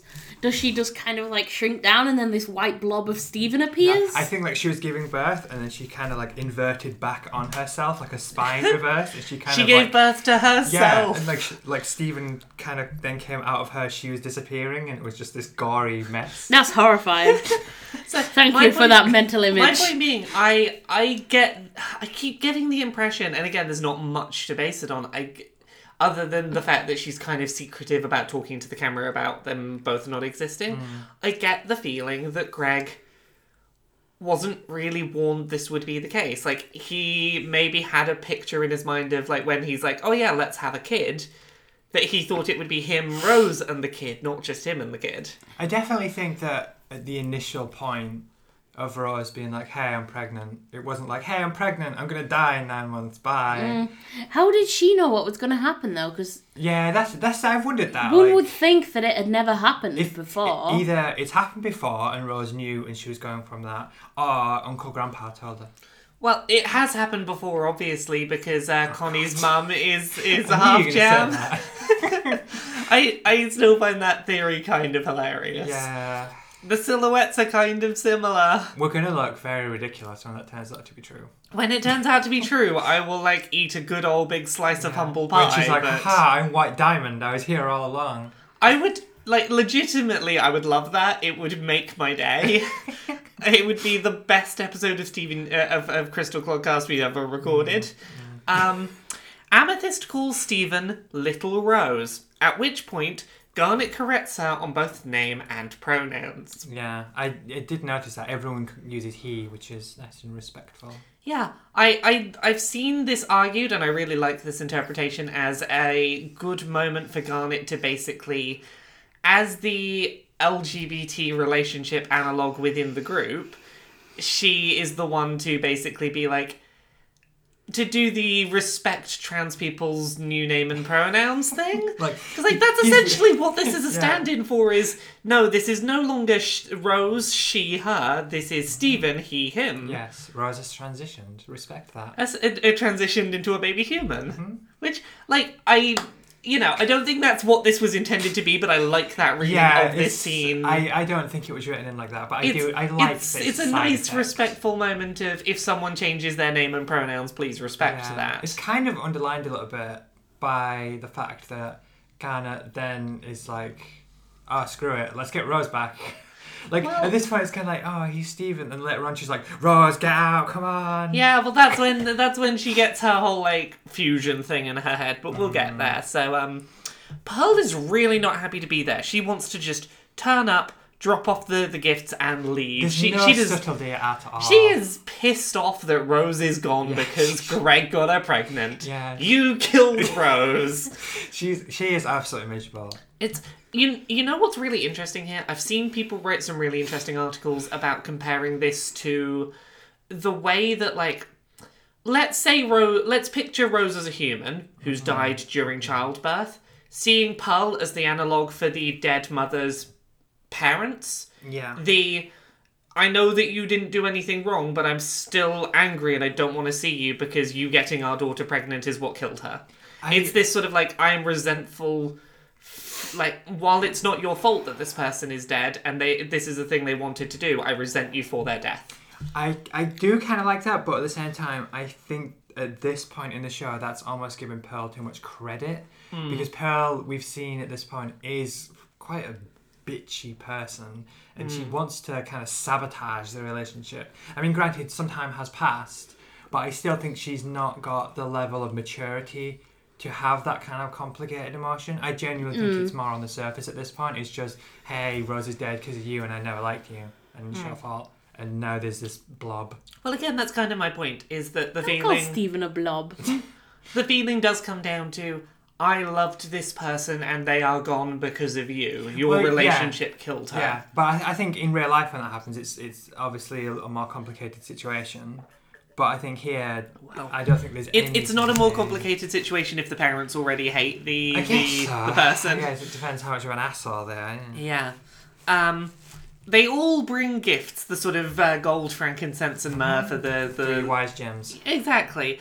Uh, Garnet brings a razor because he will need it in the future. I took this as it's obviously it's him using like our future vision. She sees he's going to use it, but I also took it as an example of that even Garnet doesn't quite understand what a baby is. Yeah, I think for all three of them, like their gifts come from well-meaning places, but a lack of understanding quite of how humans work. Yeah, Because definitely. Garnet is like, hey, you're going to need this, but a lack of understanding of like the time frame of human development. And a razor is a fairly dangerous thing to hand to a baby. yeah. Um, Amethyst basically doesn't understand that like Steven can't shapeshift because it's like, oh, you're not big enough for adult nappies. Oh no.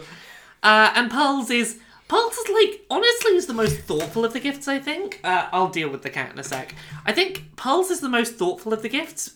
Stop looking. I'll deal with it as soon as I finish Yeah, this but I don't sentence. want fleas and cat hair I, I will deal with it as soon as I finish this sentence. Um, Pearl gets a dictionary because Steven doesn't know words. He's a being that doesn't know how to communicate. That's a really thoughtful gift. Yeah, she does definitely see seem as if though she's very reluctantly handing it over. Yeah. Like, oh, Garnet made me buy gifts, so I have bought Yeah. this thing that I suppose is useful. Just like, there you go. I have heard that this is the norm and therefore here you go, but I'm not very happy about it. But it's still like, even if she's resentful about giving it, it's still a thoughtful gift. She's like, I understand that when humans are born, they cannot communicate. This is a dictionary of human words. This is a useful tool. I guess so. I'm, I mean, I'm, I'm kind of headcanoning it a bit, but I see this as Garnet being like, we are going there, we are bringing gifts, it will be nice, let's do this. I don't think Pearl would have bothered turning up on her own had she not been No, pressured into it. But I think if the whole thing is we are coming bringing gifts, she put more effort than she necessarily had to I guess. into this. I don't know. Maybe I'm giving her too much credit here. It could also be that she thinks Greg is stupid, so the kid will need to learn somehow. Yeah, Possibly. that's a fair point. Uh, so the gems get used to Steven pretty pretty quickly. Uh, they enjoy watching Steven have a good old laugh at Carabiner, Carabiner. It's a fun little like baby thing. Like babies do love keys and Yeah, shiny things. you just jangle something shiny in front of them, and they're like, "Ah, this is great. Never stop this."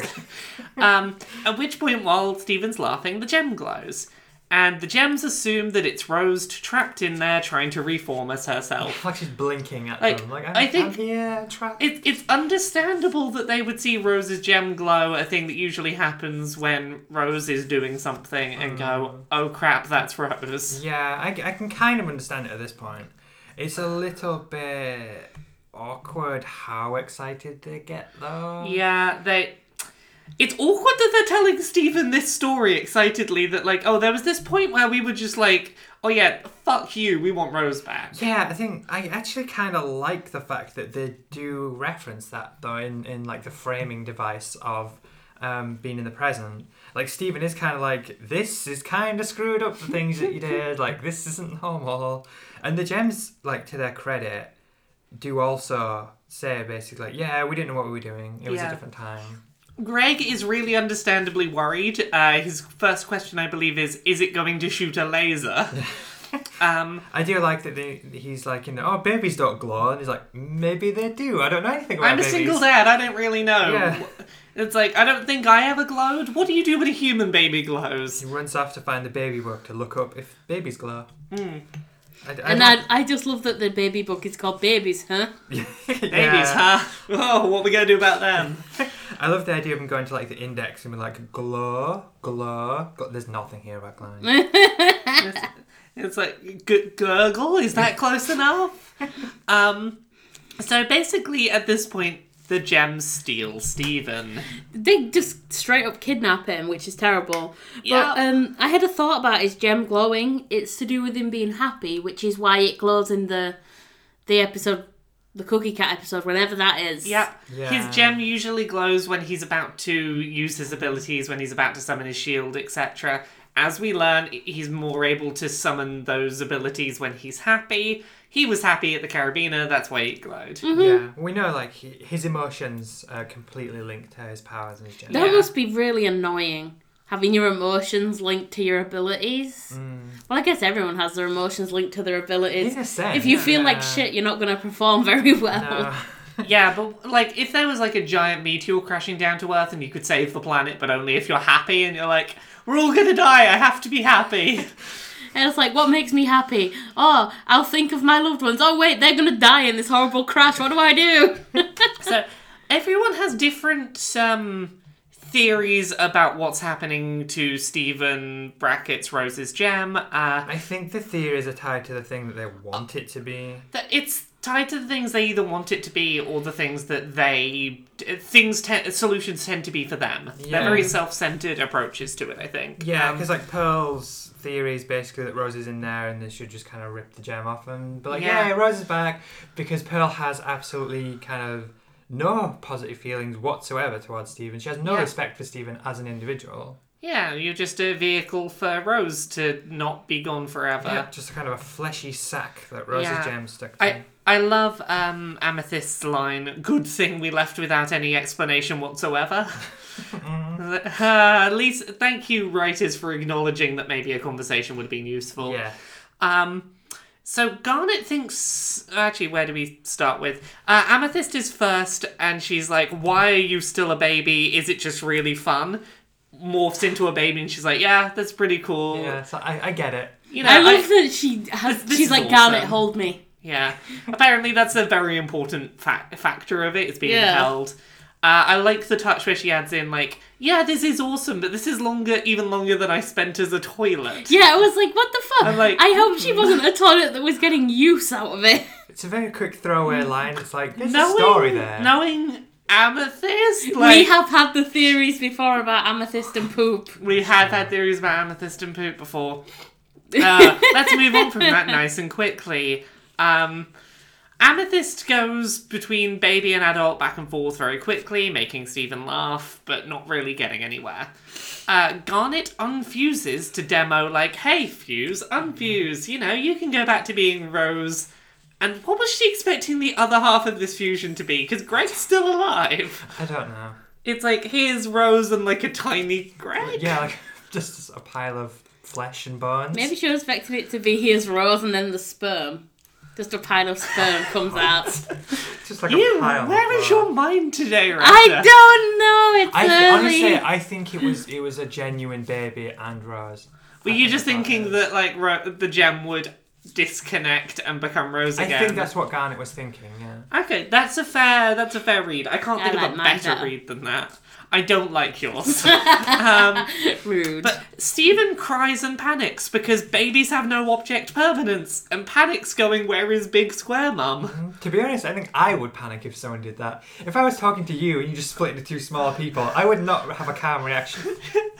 Well, to be fair, like babies aren't aware that that's not supposed to happen, but also they have no object permanence, and they're like, "Where did Big Square I, Mum I go?" think it is a reference to that as well. Yeah. Yeah. Um. One of my cousins once did that when their mum dyed their hair. Their own hair, not the baby's hair. Yeah. Yeah, they dyed their hair blonde when they used to be a brunette, and then when the baby saw him, it just used to cry. Oh. And then whenever she talked, he'd stop crying and look around. And she just cry when he saw her again. My my favorite Hmm. is when you see babies that um you meet a parent that has an identical twin, and they just look back and forth, really Yeah. confused, like. You're here and you're there and you're here and what? And they just get very confused. Aw, it's babies are adorable. cute. Babies do the same with pictures as well. I used to babysit um, my mum's friend's kid when I was back at home. And in my mum's bedroom, she has this giant ass picture of me, but as a teenager, so I still look the same. And I once took the baby up there, and he was looking just from the picture and to me, looking really confused. And he just kind of pointed at the picture, then pointed at me. And he was just kind of like, I don't understand what's going on here, but there's something happening. You're there and you're here. What? What? But yeah, babies are quite funny with uh, recognition. Uh, so at this point, Greg is trying to catch up with the van, understandably. He has a bit of a theory working in his head. Dog.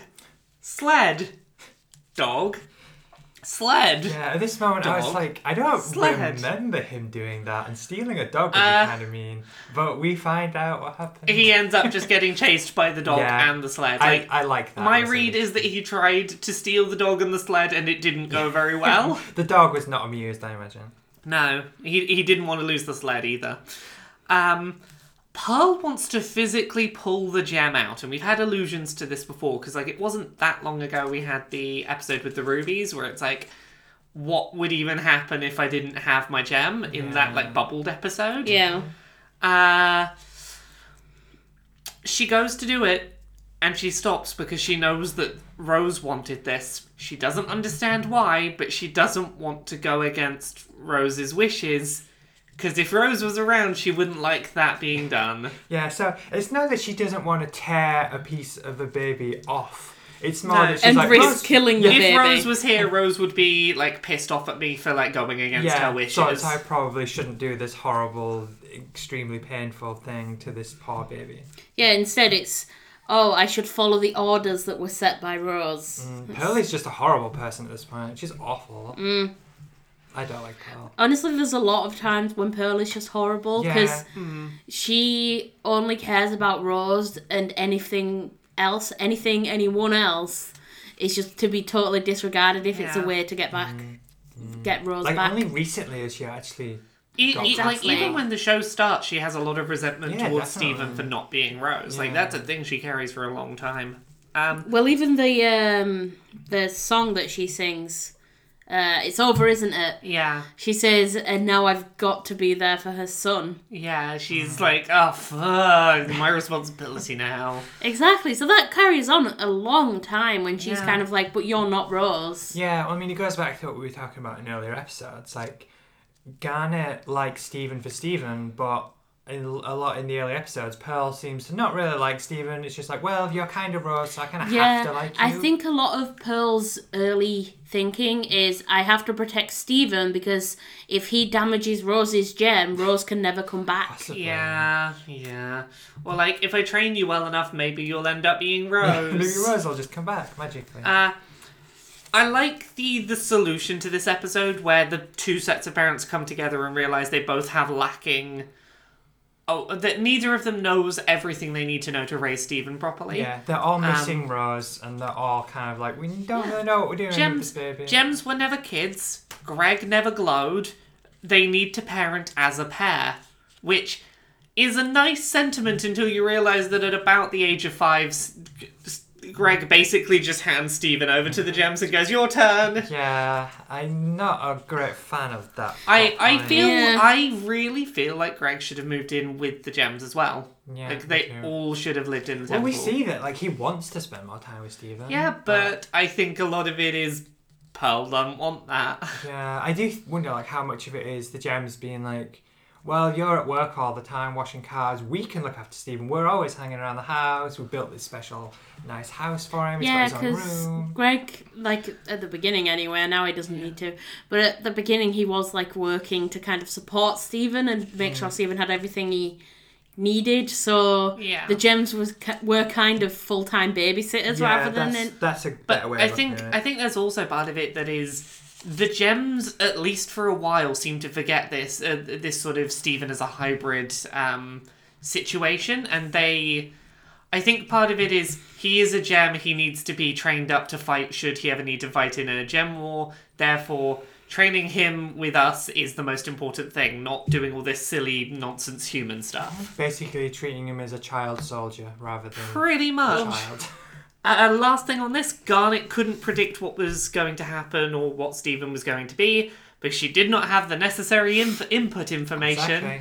in this computer process Yep. because she doesn't understand humans well enough. She probably does not know many babies. Indeed, she did not know enough about babies to make an output of like, oh, this is Yeah. this is a baby that glows, not a gem trapped in a baby. There was one just kind of like throwaway thing where um, I think it's Garnet says, "Well, you didn't mind when the when he was kidnapped by a teenage girl."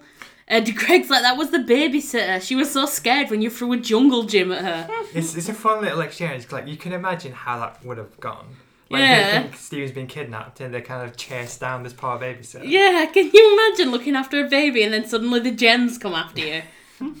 I'd be like, terrifying. you know what? I'm never looking after your kid again. you can keep her. Aww. So that's everything I have on this episode. Do either of you have anything else you'd like to throw in? Nope, that's it for me. Right, well, with that, we're done. We we finished episode 23 of the Clodcast. Woo! Cool, cool. I Uh, am pleased. This was a very kind of sweaty, warm episode, but we, we got through it. Yeah, it definitely helped. We took a break like before this last episode. We we had a night's sleep so that we could wake up in the morning with a nice, uh, cool Yeah. house to record Because in. we were kind of dying. Yeah, we were all sort of falling asleep from heat at one Yes. point. We, we we made it through, I think. Um, time to do self promotion. Mia, where are you on the internet? You can find me on Twitter at OmiaGod, where I regularly tweet about basically everything. I am also on Patreon at patreon.com forward slash Mia Violet. If you want to pay a dollar and watch me cry, that's something you'll be able to do soon, because I recorded a video about dysphoria where I got very upset during it, so that'll be going up probably Aw. around the time this episode goes up. Woo, where are you, Retta? I am um, super ratar pretty much everywhere. Especially on PSN where I play Plants vs. Zombies all the time. S U P A R R A Y T A R. That That's is a good correct. If you want friends to play Plants vs. Zombies 2 with on PS4. Yeah, anyone want to play Plants vs. Zombies Garden Warfare 2? Then add me at Super Ratar on PSN. I do like how you said that in a very kind of advertising you way, almost like a radio kind of thing. Yeah, that's my jingle. Uh, you can find me at Laura K Buzz pretty much everywhere, and uh, at Kotaku UK where I do a bunch of my stuff at the moment. Um, look out in the next couple of days for a thing I'm writing about Sonic OCs and Sonic Forces and how character creation in Sonic games is opening up some weird avenues. So look out for that on Kotaku UK soon. Thank you for listening to another episode. Oh, I should promote the other podcasts I do because I never do this enough. Uh, if you like Dungeons and Dragons, I'm on a li- uh, on on a real play Dungeons and Dragons podcast called Dice Funk, where I play a tiefling bard, and I'm also on Podquisition, which is kind of a video game news show but quite rude. Uh, there we go. Thank you very much. We'll have another episode next week. Bye.